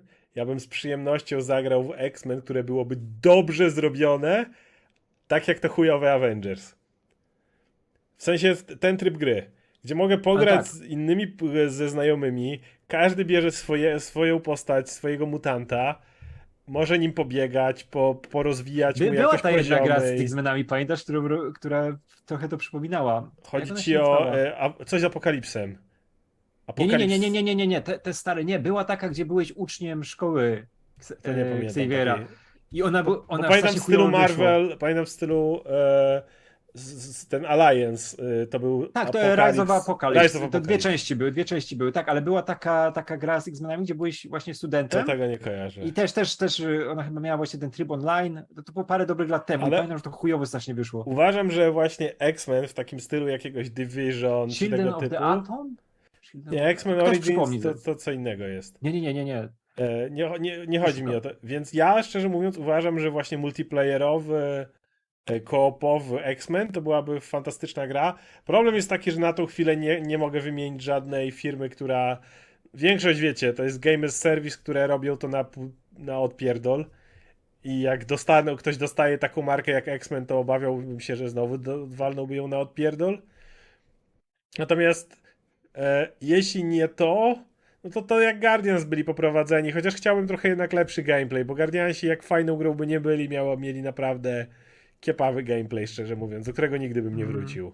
Tak, ja, by, ja bym chciał, żeby poziom narracyjny ci X-Meni trzymali strażników, ale żeby ktoś inny się zajął tą stroną tech- techniczną, bo ona, wiesz, też strażnicy trwali tyle, ile powinni trwać, Tak. ale jakby ta gra miała być dłuższa i miałaby mieć jakiś tryb online i jakby miało być w tym stylu, to by to padło jak Avengers, nie? Gdzie też jest powtarzalność mocna. No, natomiast mówię, takie... E, X-Men Destiny to się nazywało, tak, tak, tak. Natomiast mówię, a konkretny koop może być izometryczny, może być za pleców, yy, który byłby, gdzie może, możesz ze znajomymi pobiegać każdy innym X-Menem, to byłoby coś, co, co chętnie bym zagrał. O, E, X- X-Men Destiny to się nazywało. Okej, jedziemy dalej. Tu będzie dłu- dłuższy jak zwykle od Konrada. To już chyba rok, Oskar, czy byłeś pilot Transformers Prime? A, ja, a że nie, to inne pytanie do was dwóch. Jaki wasz pierwszy kontakt z Transformers? Mój przez serial Cyber, Cybertron. Y, Ten był bardzo jak Dragon Ball. Mieliśmy tam szczegółowe transformacje, wchodzenie w tryb super i łączenie się Optimusa z innymi botami, zwiększając jego moc. Pamiętam walkę Star, Starscream versus Primus. Byli wielcy jak planety. Megatron i Optimus w piekle i finałowa walka to Dragon Ball na całego. Powiedzcie tylko, że wasz kontakt nie był przez Bayformers, proszę. Nie, nie był. No E, nie, no my jesteśmy, Ogólnie tak- jesteśmy, jesteśmy sta, starzy. jesteśmy starymi pier, pierdzielami, więc Mój pierwszy kontakt z Transformers to były odcinki Oczy- G1 na oczywiście, kasetach. że, oczywiście, że tak. I, i, I zabawki, które wtedy produkowano, Tak. które na dzisiejsze standardy to były takie, że pukniesz i się rozpadną. Tak, w ogóle, wiesz co, w ogóle kumpel ostatnio jak byłem na Pyrkonie, y, on, on zawsze grzebie w tych, wiesz, y, rzeczach ze starociami, nie, gdzie są. I tam sobie wyszukuje, bo zbiera Transformery, on ma wszystkie te z Has- Hasbro, ma wszystkie, on ma pokój, Mhm. wiesz, pełen, każdego, każdego Transformera ma w różnych wersjach, ma wszystkie te kombinery, wszystko, nie, on jest powalony. Kiedyś, kiedyś możemy z nim pogadać o tym, nie, bo to jest fantastyczne, fantastyczne zbiorowisko, ale znalazł mi na Pyrkonie, bo z Air Rida, to jest, to jest taki ten, e, ten Transformer i to jest z G1, z oryginalnej serii zabawek, wiesz, tej pierwszej, to jest zabawka, która jest starsza niż ja. Stoi, stoi sobie tam z tyłu. Ja do dziś nie pamiętasz reklamy Transformers to ukryta moc. Nie Tak, pamiętasz tak, tego? tak, Proszę cię, to, to, to, to, to jeszcze reklama tych zabawek, które, które były. No ja miałem zabawkę Optimusa i miałem, nie mam pojęcia jak się nazywał Transformer, który zamienił się w czołg. I Kurde, też nie pamiętam. A, nie przypomnę sobie. w każdym razie miałem takie jak byłem mały, więc tak. Ale to no był, to był ten, który miał na tym, na klacie miał lufę, tak? Tak, tak. Jak się zmieniał, to Pamiętam, taki brązowy, no. ja go miałem w zabawkach i wiesz, tu zawsze przekładanie, tu się otwierało, tu się chowało mu głowę, tu coś tam, więc no proszę cię, ja miałem wtedy No. 4 lata, więc mowa tu o początku lat 90., także Ja pamiętam, pamiętam, ja pamiętam po, połowa lat 90. jakoś, druga połowa lat 90. i pamiętam jak u kumpla siedzimy za szczyla i oglądamy na kasetach Transformery, nie? Bo miał ponagrywane odcinki. Do dzisiaj pamiętam jak Starskim łapie, wiesz, pistolet Megatrona, strzela. I, na pewno i nie później- miałem Megatrona. Pamiętałbym, Ej, miał Megatrona. Nie, ja też, ja byłem, ja byłem Team Autoboty w, Na, na pewno nie miałem nie? Megatrona. Ja, ja pamiętam, jak w e, kinówka z wypożyczalni na Hama brałem animowaną kinówkę, The Movie, i ja co weekend brałem, bo to był najlepszy teledysk w historii, jaki widziałem. Muzyka Mhm. Stana Busha, tam wszystko działa. W ogóle moim ulubionym Transformerem był wtedy Rodimus, którego fandom nienawidzi. A dla mnie, mówisz, tym, tym, który popełnił błędy, ale chce dobrze, później zostaje nowym Optimusem. W tej, w tej animacji, w sumie jak się nazywa ten Transformer Medic? On był w sumie... E, Ratchet, Ratchet też bardzo lubiłem, Ratchet no. był jedną z właściwie z jego perspektywy była bardzo Tak. dużo rzeczy lubionych. O, tej, Ratchet naj, tej najstarszej. I dalej, może coś bardziej pozytywnego byłaby możliwa jakaś dyskusja o trzech sezonach Smoczego Księcia, ty nigdy nie obejrzałeś. No, muszę skończyć. Albo Oscar może by sam coś nakręcił, coś. Jakie oczekiwania na czwarty sezon? Szczerze, mam... Jeszcze go do, do, do On tylko nie wskrzeszali postaci, a ojciec chłopaków, który może jest ptakiem, czy kamiennego smoczego króla. Tak, nie chciał wskrzeszania, a postaci, ale no, powiem smutną rzecz. Ja naprawdę dużo nie pamiętam już ze Smoczego Księcia, poza tym, że mi się strasznie podobał. Ale problem jest taki, że to było już trochę czasu temu, a jednak my oglądamy w chuj rzeczy. Naprawdę masę popkul- masę popkultury. Wiecie, jakbym sobie zaczął przypominać, to bym pewnie przypomniał sobie po, wszystkie po kolei rzeczy, ale jakbym miał teraz wam streścić fabułę Smoczego Księcia, to bym miał problem z tym. Pamiętam pojedyncze momenty i tak dalej, ale jakbym miał ci powiedzieć, jakie są moje oczekiwania na czwarty sezon, to ci nie powiem, dlatego że ja mniej więcej kojarzę, jak zobaczyłem tego elfa dziwnego, to pamiętałem, kim on jest i jak w jakim miejscu skończył trzeci sezon.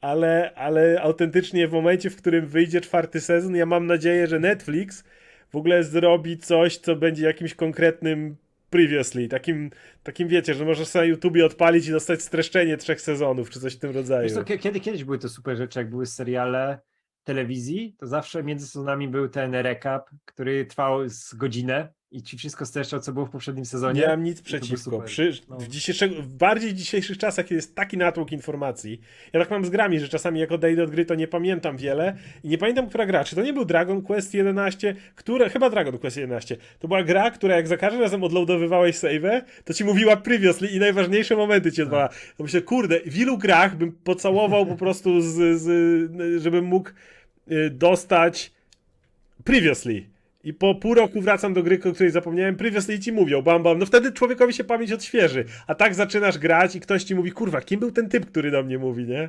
Ej, ale wy tutaj Konrad napisał, że czwarty sezon ma być ponoć po timeskipie mocnym. To było super. To bo ja tak, wiesz, pomysł. ja, ja, ja tak e, obejrzałem piąty sezon Samuraja Jacka, który też by pojawił się po sześciu, siedmiu, po, po, po latach, nie? Po wielu latach. E, I ja nie, nie przypominałem sobie pierwszych sezonów, nie? Jak za dzieciaka je pamiętałem, jak przez mgłę. I obejrzałem ten sezon i wiesz, wszystko dostałem, wszystko, co muszę wiedzieć, bo był duży timeskip, nie? I to czasami działa po prostu. Okej, możesz przeczytać ten super chat, bo ja nie, nie, Drogbu? tak. Dobra, już to widzę. KF, KK i reszta ciągle narzeka na BC, a kiedy ten wchodzi na zebra, to KF robi za podnóże, KK podaje drinki w sexy stroju, a Resz macha bambu z liśćmi, bo nie chce dostać kopa na dowic. Czy Czekaj. cokolwiek z tego rozumiesz, możesz mi powiedzieć? Drogu, drogu, ale proszę napisz e, o ten, skróty, bo jakbyśmy wiedzieli skróty, to by nam było dużo, No, dużo, dużo łatwiej. to jest, again, pamiętajcie, że mamy, jak no, odpowiadamy na masy pytań i dla was takie skróty mogą być oczywiste w danej chwili, ale my w tym momencie jesteśmy myślami, byliśmy przed sekundą przy Smoczym Księciu, a chwilę wcześniej przy Transformers, więc. Kathleen Ke- A, Kevin Feige, dobra, Kevin dobra, tak, już to widzę. Kevin Feige. narzekają Kevin na Boba Chapeka, kiedy wchodzi. E, Na na- zebranie to Kevin Feige robi za podnóże, Podnóże, Kevin Kevin Feige. podaje drinki z takich stroju, a reszta ma A nie, to jest, wiesz, to, to, to się zgadza, no wiesz, że nikt tam się, wiesz, nie, nie, nie, nie będzie, wiesz, jego decyzji. Ale oni nie mają więc- nic, oni nawet nie Tak. będą nic mówić. Wiesz, to Board of Directors może ci y, odsunąć JPK i nie chcą, bo kasę na tym stracą.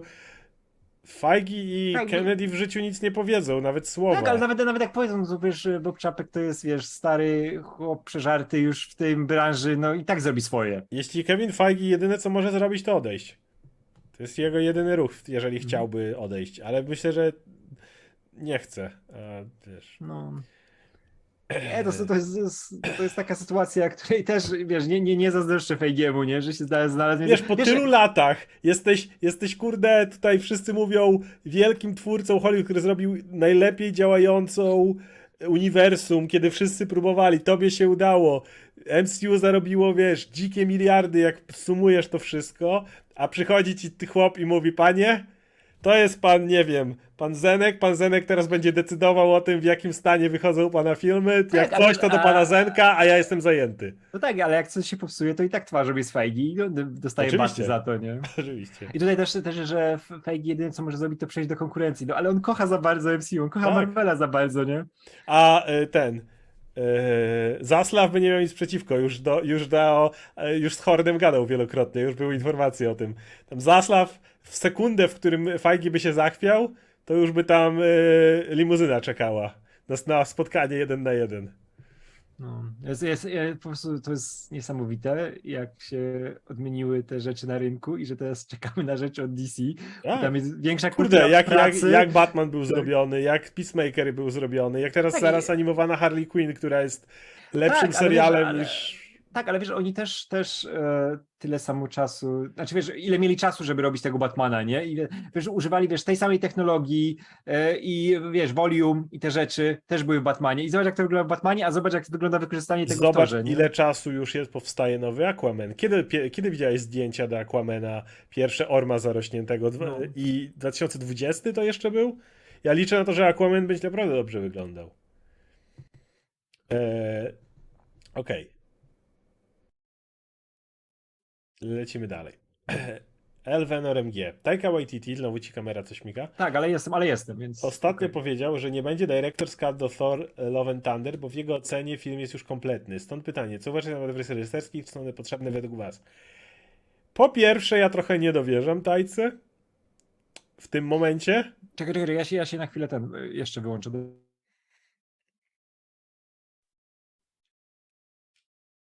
I mów, czemu nie wierzysz Tajce.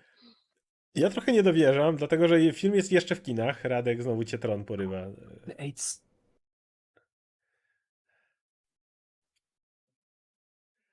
Dzisiaj ma... Muszę kabel nowy kupić do tego. ewidentnie. Żarła chyba, wiesz? Co? Kotka mi chyba ugryzła. Bywa. Moje koty też różne rzeczy gryzą, ale akurat kabli na szczęście nie.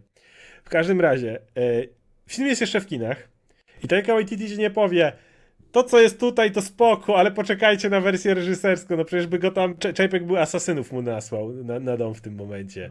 Więc to nie jest dobry moment na pytanie o takie rzeczy. Ja mówię, że to jest kompletnie moje gdybanie z czapy, nie mam na to żadnych potwierdzeń, to nie jest żadne ze źródeł, ale powiem tak, nie zdziwiłbym się, gdyby Tajka chciał zrobić odrobinę dłuższy film, sądząc po tych informacjach, ile nagrał. Yy, po prostu na tą chwilę nikt ci nie powie, że ma problem z tym, bo, bo, bo tak jest. Jeśli chodzi o wersje reżyserskie, ogólnie też wolałbym, żeby ich nie było. Wolę, jeżeli, i dlatego tutaj Big Balls DC, jeżeli film ma trwać 3 godziny, bo tyle ma trwać nowy Batman, to niech w kinach trwa 3 godziny.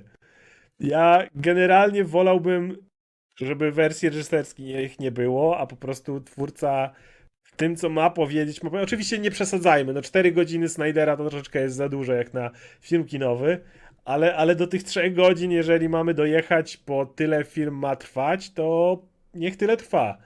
Więc yy, jakby nie, nie, nie jestem fanem idei e, wersji Tak, reżyserskiej. szczególnie wiesz, że te, te, w tych czasach ta idea wersji reżyserskiej, ona została już zagrabiona w taki e, bardzo nieciekawy sposób, czyli dodajemy 10 minut filmu, wypuszczamy go jeszcze raz i to jest wersja, którą No chciał pokazać w kinach.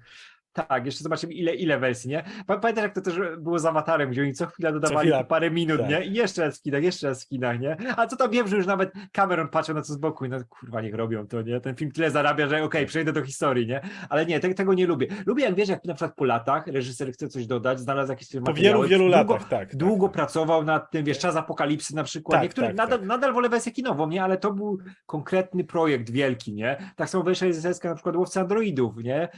Też, też była czymś takim, nie? Ale na przykład ja nie jestem jakiś super wielkim fanem tych wersji, które wychodziły reżyserskie e, obcych, gdzie też dodawali tam po 5-10 minut, Nie. nie? Albo mniej nawet.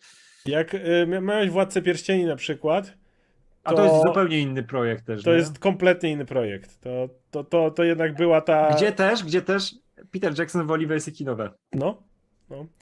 Szczerze, jak oglądałem te wersje reżyserskie wielokrotnie, to poza Mouth of Sauron, która jest fantastyczną sceną i mogłaby spokojnie trafić do oryginału, do kinowej, cała reszta scen, jak przyjemnie mi się ją oglądało na wersjach reżyserskich, nie były konieczne. Tak, no wiesz, no, kurczę, najczęściej wersja reżyserska to jest jednak ten film, który jest wizją reżysera, ale wiesz, że jest potrzebna ta osoba, która stanie z boku i będzie mówiła, co warto wyciąć, bo gdzieś Tak. tam narrację zaburza, nie? E, I od Piotra Kubisiaka nie zmartwił się, gdyby Feigi przeszedł do Disney. Myślę, że Zaslav też by się nie zmartwił. Nikt Disney by się nie zmartwił, na pewno. Myślę, że byliby zadowoleni, ale, ale myślę, że, y, że, że sam Feigi trochę nie chciałby. Problem jest taki, to jeszcze tylko przy, y, ruszę ten temat. Problem jest taki, że jeśli chodzi o Feigiego i ewentualne porzucenie Marvela, no to wiemy już, jak Igar wielokrotnie próbował jeszcze coś działać z Disneyem. Nie wiemy, czy kiedykolwiek coś działa, bo nie chcesz, żeby twoja spuścizna natychmiast się rozpadła, kiedy odchodzisz. Jasne, dla wielu ludzi to może być takie ego, że beze mnie nic się nie dało, ale z drugiej strony to znaczy, że zbudowałeś to na tyle słabo, że uzależniłeś to od siebie. I myślę, że Aigar jeden z powodów, dla których cały czas, mimo tego, że już by mógł siedzieć na swojej wyspie, sączyć martini i czekać na koniec świata, czy cokolwiek, no to da dalej, wiesz, aktywnie co chwila są jakieś tam rozmowy z nim i tak dalej o JPEG-u, dlatego że nie chcesz, żeby tw- twoja, twoje dziedzictwo natychmiast się sypnęło w momencie, w którym tylko znikasz. I no, tak myślę, że jest z Feigim. On nie chciałby A wiemy, że jakby on odszedł, to przecież z Marvela by nic nie zostało w tym momencie już. I to w jeden dzień. Więc no. No, taka prawda. Ale widzę, że mi się Szymon na czacie naraża. Mówi, że mu się z każdym czytaniem bardziej podoba kryzys tożsamości, a teraz mi jedzie po Morrisonie i obraża, wiesz co, wiesz co jest najgorsze, że obraża jego Green Lanterna, a jego Green to jest najlepsza rzecz na świecie? No może nie, ale jest bardzo dobry. Właśnie czytałem teraz, jak sobie rozmawiałem. e, Ivan Dragon Ball. Cześć. Jest wypowiedź producenta Stoły, że już tworzą następny film Dragon Ball Super, a Toriyama wręcz zasypuje ich pomysłami projektami postaci, bo się mistrz bardzo wkręcił. Miło na starość. Czytałem, że w filmie Super Hero jest dużo życiówy. Czy lubicie życiówe z Dragon Balla? Proszę cię. O, proszę, za To ja po to, razem ja po to, to oglądam. nie no, wiadomo, że chcesz to wyrównać, nie chcesz zobaczyć tą napierdalankę, ale oczywiście, że jak wchodzi życiowa, to... to, to, to... No kurczę, Jeden to- z to- moich to- ulubionych odcinków to jak Go- Goku i Piccolo idą na kurs prawa jazdy. Kurczę, nowy tor to jest Dragon Ball, dobrze No. zrobiony, nie? Jeśli chodzi o tą emocjonalną stronę, nie? I o te, to, co postacie przeżywają. I też to porównywaliśmy w naszej dyskusji o e, torze, że No. to, jest, to jest Dragon Ball, bo Czemu- dzirami na Czemu. Broly został naprawiony? Bo z typa, który nie miał nic do powiedzenia i chodził tylko i krzyczał Kakaroto i napierdalał, zrobili mu dramat życiowy z ojcem. Zrobili mu cały dramat życiowy, cały ten i, i, i, to, i to weszło, więc absolutnie uwielbiam. I jeśli chodzi o... Bardzo czekam na Super Super Hero. Jak pięknie się to nazywa. E, są te pierwsze ploty o tym, że serial miałby od nowego roku znowu ruszyć. Byłoby miło, żeby zobaczyć. Tylko ja już czytałem mangę, ale whatever. Ale to, że manga teraz cała skupiła się na ostatni story arc, na tym, że oni, dwaj główni bohaterowie, Goku i Vegeta, musieli, wiesz, znaleźć, co to dla nich znaczy być Saiyanem i tak dalej. Nie, dla mnie życiowe w Dragon... Jakby nie było w Dragon Ballu, to bym już dawno przestał, to, to bym na Z... w trakcie Zetki wyrzu... przestał oglądać. Ale my jesteśmy starzy i my lubimy życiówkę wszędzie. Jak Tak, w ja komiksach wchodzi życiówka, to też najlepsze numery, nie? No, ja teraz na to super, super bardzo czekam, bo Piccolo i Gohan, o, No, no. Jeff Wons. Radek, co sądzisz o odcinku Teda Lasso, w którym klub zleca dziennikarzowi napisanie artykułu wyśmiewającego i szkalującego Teda? Dziennikarz spędza z Tedem dzień. Ted, żeby nie urazić znajomego, je bardzo ostre potrawy. Końcówka z artykułem jest zaskakująca. Ale jaki był początek pytania? Co sądzisz o tym odcinku? A nie, no fantastyczny odcinek, kurczę. Pięk, piękna miniatura, która pokazuje, jak ważną postacią dla dzisiejszej telewizji i w ogóle dla dzisiejszej popkultury jest Ted Lasso e, i jego podejście. W ogóle to jest tak piękny e, symbol e, tej nietoksycznej męskości i tego, wiesz, ten ideał tego, do którego się powinno dążyć. Znaczy on nie jest idealny, dlatego jest ideałem, nie? Bo ma te swoje wady i ten odcinek to świetnie podsumowuje. W ogóle jak ktoś nie widział Ted Lasso, to niech go ogląda, bo o, super serial. Michał, widzieliście pierwsze zdjęcia zrobione przez kosmiczny teleskop Jamesa Webba? Tak, dosłownie Tak, tak. O, ale wiesz, 20 ja- minut przed tym, jak zaczęliśmy tego live'a, to je oglądałem. Wiesz co, to ja, ja w nocy czekałem, aż e, Tak, się ja- pojawi, tak, bo była konferencja cała i jak się pojawiło, to wiesz, to jest takie uderzenie, że widzisz, że historia na twoich oczach się tworzy, wiesz, widzisz coś, co jest tak daleko i w takiej jakości, nie? Widzisz co coś, co już, czego już dawno nie ma. Tak, Bo tak, to, jest, to jest przecież przeszłość. Wow. Widzisz zamierzchłą przeszłość na, na swoich oczach. Tak, tak, ja wiesz, to ja od razu to ten, no, e, tą, e, wpis NASA udostępniałem u siebie na fanpage'u w środku nocy, nie? Bo Coś, to jest, wiesz, patrzysz, jak, jak, jak, jak patrzysz w kosmos, to widzisz pustkę, ale patrzysz przez Tak, ile- ile teleskop tam, i Ile widzisz, tam się dzieje, no. co, co tam się dzieje. Gadałem, Aga jak na to spojrzała, mówi, a to byłoby bez sensu, gdyby tam nie było żadnego życia. Tyle zmarnowanego tak. miejsca. Tak, tak, tak. Tak daleko, co tam się musi dziać? Nie? widzisz, widzisz na te wszystkie błyski i myślisz, to gwiazdy? Nie, to galaktyki. Nie, piękna, piękna rzecz. Absolutnie. Ale pra, prawie się poryczałem, jak to zobaczyłem, bo ja jestem strasznie, strasznie na takie rzeczy Ja, ja na, na, na, nagrzany, akurat- napalonym. No. też jest, jestem... Przeglądałem to, no mówię, dosłownie 20 minut przed, przed live'em. Zachwycony. Wiesz co, w ogóle, w ogóle polecam każdemu e, książkę Toma Wolfa, nie pamiętam jakie jest polskie tłumaczenie, to w oryginale to jest The Right Stuff, to wyszło u nas tłumaczenie, zresztą był film na podstawie tego, on jest o, a, a, wiesz, o kosmonautach, którzy też mieli, wiesz, tam w tych naj, najlepszych czasach e, podboju kosmosu, nie, zimna wojna, każdy chce być lepszy. I jakimi oni byli, wiesz, statycami, jak oni byli też nagrzani na to, żeby, wiesz, polecieć w kosmos, zobaczyć te rzeczy z bliska, to się czyta jak thriller, nie, jak, ale takie o marzeniach, polecam każdemu. Czy Nie gdzieś... pamiętam polskiego tytułu. Czy myślę, że gdzieś w jakiejś galaktyce właśnie po raz kolejny upada Zander? Gdzieś tak, Zawsze, pewno. zawsze. Benjamin pierdzi. Oskar, musi zobaczyć Teda Lasso. Nie patrz na piłkę nożną, bo to tylko tło. No, a czemu ty nie widziałeś Ted Lasso? Nie, jest, tyle rzeczy do oglądania. Nie, ale serio, zobacz Ted Lasso. To jest, to Dostajesz jest, to, jest to Dragon jest Ball. połączenie humoru i dramatu. I to dramatu na bardzo dojrzałym poziomie arselacji. Plus główny bohater, który jest zaprzeczeniem Oskar, maczyzmu. Dokładnie. Oskar, obiecaj mi, że zobaczysz trzy odcinki Ted Lasso. Proszę, Mam- obiecaj mi, że zobacz, o, zobacz trzy no, odcinki, one na są razie krótkie. jeszcze trochę rzeczy do zrobienia. Ale one są krótkie, ale one są krótkie. To jak, y, Okej. to jest, wiesz, y, sitcomowy czas trwania, ale to nie jest sitcom, nie? Ale jest krótkie.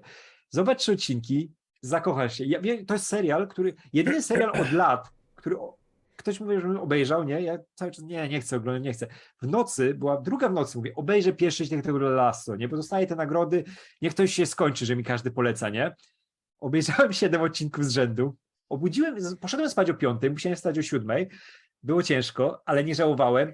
Wstałem, obejrzałem wszystko, co było jeszcze z Tedem Lasso do obejrzenia. Ten serial to jest miłość. Jak kochasz Dragon Balla, a kochasz, pokochasz Teda Lasso. Piotr Wisiek napisał setki miliardów galaktyk, setka miliardów gwiazd. Szczerze, nie potrzebujesz setek miliardów galaktyk, wystarczy to, co, to, co masz na tym e, zdjęciu i to już daje ci tyle miejsca, że sam zastanawiasz się, jakim, czy jest, czy, czy, czy, czy tam może nie być życia w ogóle, kiedy patrzysz na to, a to jest bardzo mały wycinek, jak pierwszy raz był teleskop Hubble'a i, i jakie to było zdjęcie wielkości ziarnka piasku, jak No. tak popatrzysz, no to nie, nie potrzebujesz nawet pełnego, wystarczy, że skierujesz to w jedną stronę i już zastanawiasz się, jakim cudem Kurde, wiesz, miną może jeszcze lata, puste. pierdolniemy takie zdjęcie, że będzie widać, że ktoś inny też na nas patrzy, taki samym teleskopem, pojebane. Może, może Patrzył. za naszych czasów już Pa- nie. No, patrzył patrzy, patrzył, tak, tak, tak, oczywiście. To nawet tego nie trzeba dodawać, bo to wiemy, wiemy jak to działa, nie? Oczywiście. E, Lord Hayden. Pytanie do Radka. Czy Warwick Davis jest pięknym człowiekiem? Jest najpiękniejszym człowiekiem. Zawsze Każdy-. Ja się, tak, ja się tak cieszę, że on cały czas dostaje robotę gdzieś tam, chociaż na No boku. teraz tych nowych Willow ma znowu, nie? Tak, ale wiesz, ale Willow, ale że w tych Gwiezdnych Wojnach, jak był w Tak. tym e, Solo na przykład, super. Axel Pierdon. Nie, nie, nie. Wakama. Hejka. Czy któryś z was planuje wybrać się na nowego Elvisa Lermana? Ty już byłeś. A był, ja mówiłem, uważacie, że pułkownik Parker jest najgorszym człowiekiem świata, który prowadził Elvisa do grobu? W To ogóle, oczywiście. jak się zapatrujecie na taki biopik z perspektywy tego złego? Pozdro.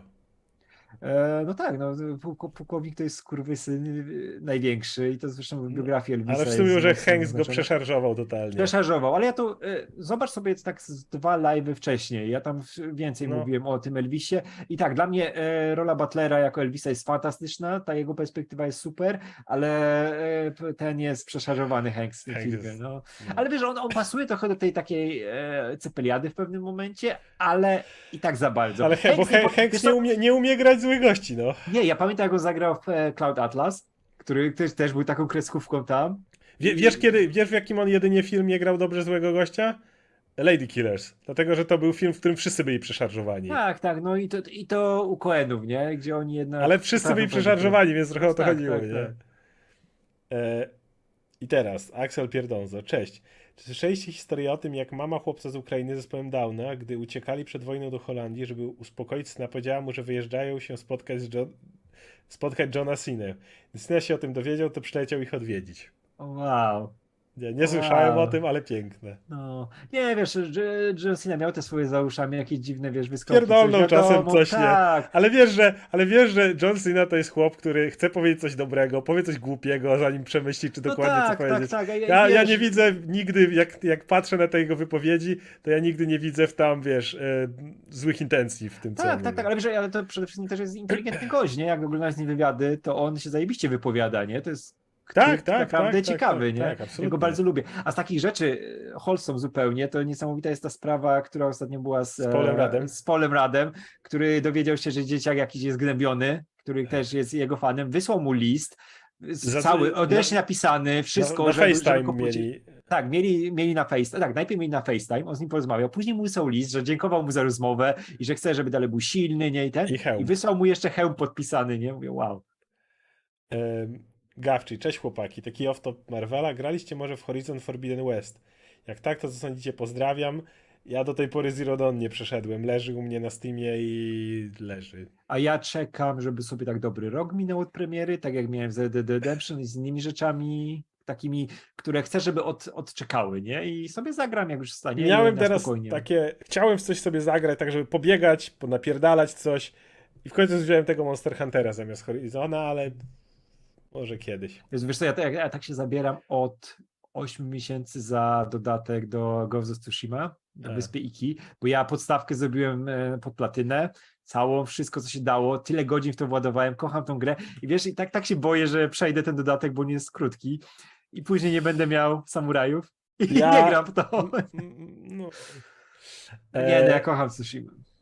Robert Baggio. Cześć. Kolega zobaczył moją playlistę. Roberto, Roberto. Roberto, przepraszam. O. Ci piłkarze. E, Gdy kolega zobaczył moją playlistę na YouTubie, na której były wasze materiały, zapytał mnie, jak długo możesz słuchać typów gadających o filmach. Ja bez zastanowienia odpowiedziałem e, Kapitanem Ameryką, I can do this all day. Jakie, urocze. Ostatnio dowiedziałem się, bo moja dziewczyna pochodzi z Suwałk i dowiedziałem się, że nawet w Suwałkach są ludzie, którzy nas słuchają, więc kiedy dotarliśmy do Suwałk, to znaczy, że już dotarliśmy wszędzie. Nie da się dalej. Vanilla Nice Scatman. Seria tipów. Komiks Wayne Family Adventures niby jest dla najmłodszych, e, a są poruszane ciekawe wątki. Muszę to, do tego wreszcie wrócić. Czytałem dwa pierwsze, tam kilka pierwszych, bo to nie dwa nawet. I było strasznie urocze, i było strasznie fajnie napisane i muszę do tego wrócić. Na przykład było o Kassandrze, która tak potrafi czytać mowę ciała, że przeszkadza jej to w normalnych ludzkich relacjach, trochę jakby czytała w myślach. Oczywiście, do kogo idzie się wygadać? Do Barbary. Dialog między nimi to poziom pisania Toma Taylora. Następnie historia Tima Drake'a, który zaczął spotykać się z chłopakiem, ma wątpliwości, do kogo idzie do porady, do Kate Kane. Jest fajny dialog. Tim e, is dating guys, anything like dating girls. Kate, I am not the person to ask that question to. Ogólnie fajnie jest to, że postacie mają jakieś problemy, zawsze szukają wsparcia u kogoś z bat rodziny, czy są naprawdę ciekawych konfiguracjach. Tak, widziałem rozmowę Jasona i e, Bruce'a z tego zrobioną. I to jest naprawdę konkretnie napisane. No ja muszę to przeczytać w końcu, bo ja nie czytałem do tej pory. Ja wró- wrócę na pewno. Często się zabieram i muszę do, wrócić do tego, a kurde, a widzę fragmenty i to wygląda fantastycznie. E, I to powinni kurwa adoptować, a nie jakieś Gotham Knights. Tylko oczywiście nie mają. Gotham Knight. Ej, zrobimy, zrobimy e, dyskusję o pierwszym odcinku Gotham Knight. Nie, nie, nie, ja go nie chcę. pierwszym. Ale ja go nie chcę oglądać. Naprawdę go nie chcę oglądać. To jest taka strata czasu. Zrobimy, powiedziałem. No. Jezu, tak nie chcę oglądać pierwszy po, po ogóle po co? Mo- Może mnie, tyle mnie już od seriali Sebu ominęło, to też nie A może. ja jestem pod wrażeniem tego, że ktoś tam, wiesz, wyszedł z Że, że ktoś to robi w ogóle. Patrzcie, mam taki taki pomysł i ktoś tam stał z boku i przyklepujemy. To jest dobry pomysł. Poison Andrzej, co sądzicie o piosence Glena Madeirosa? Nothing gonna change my love for you.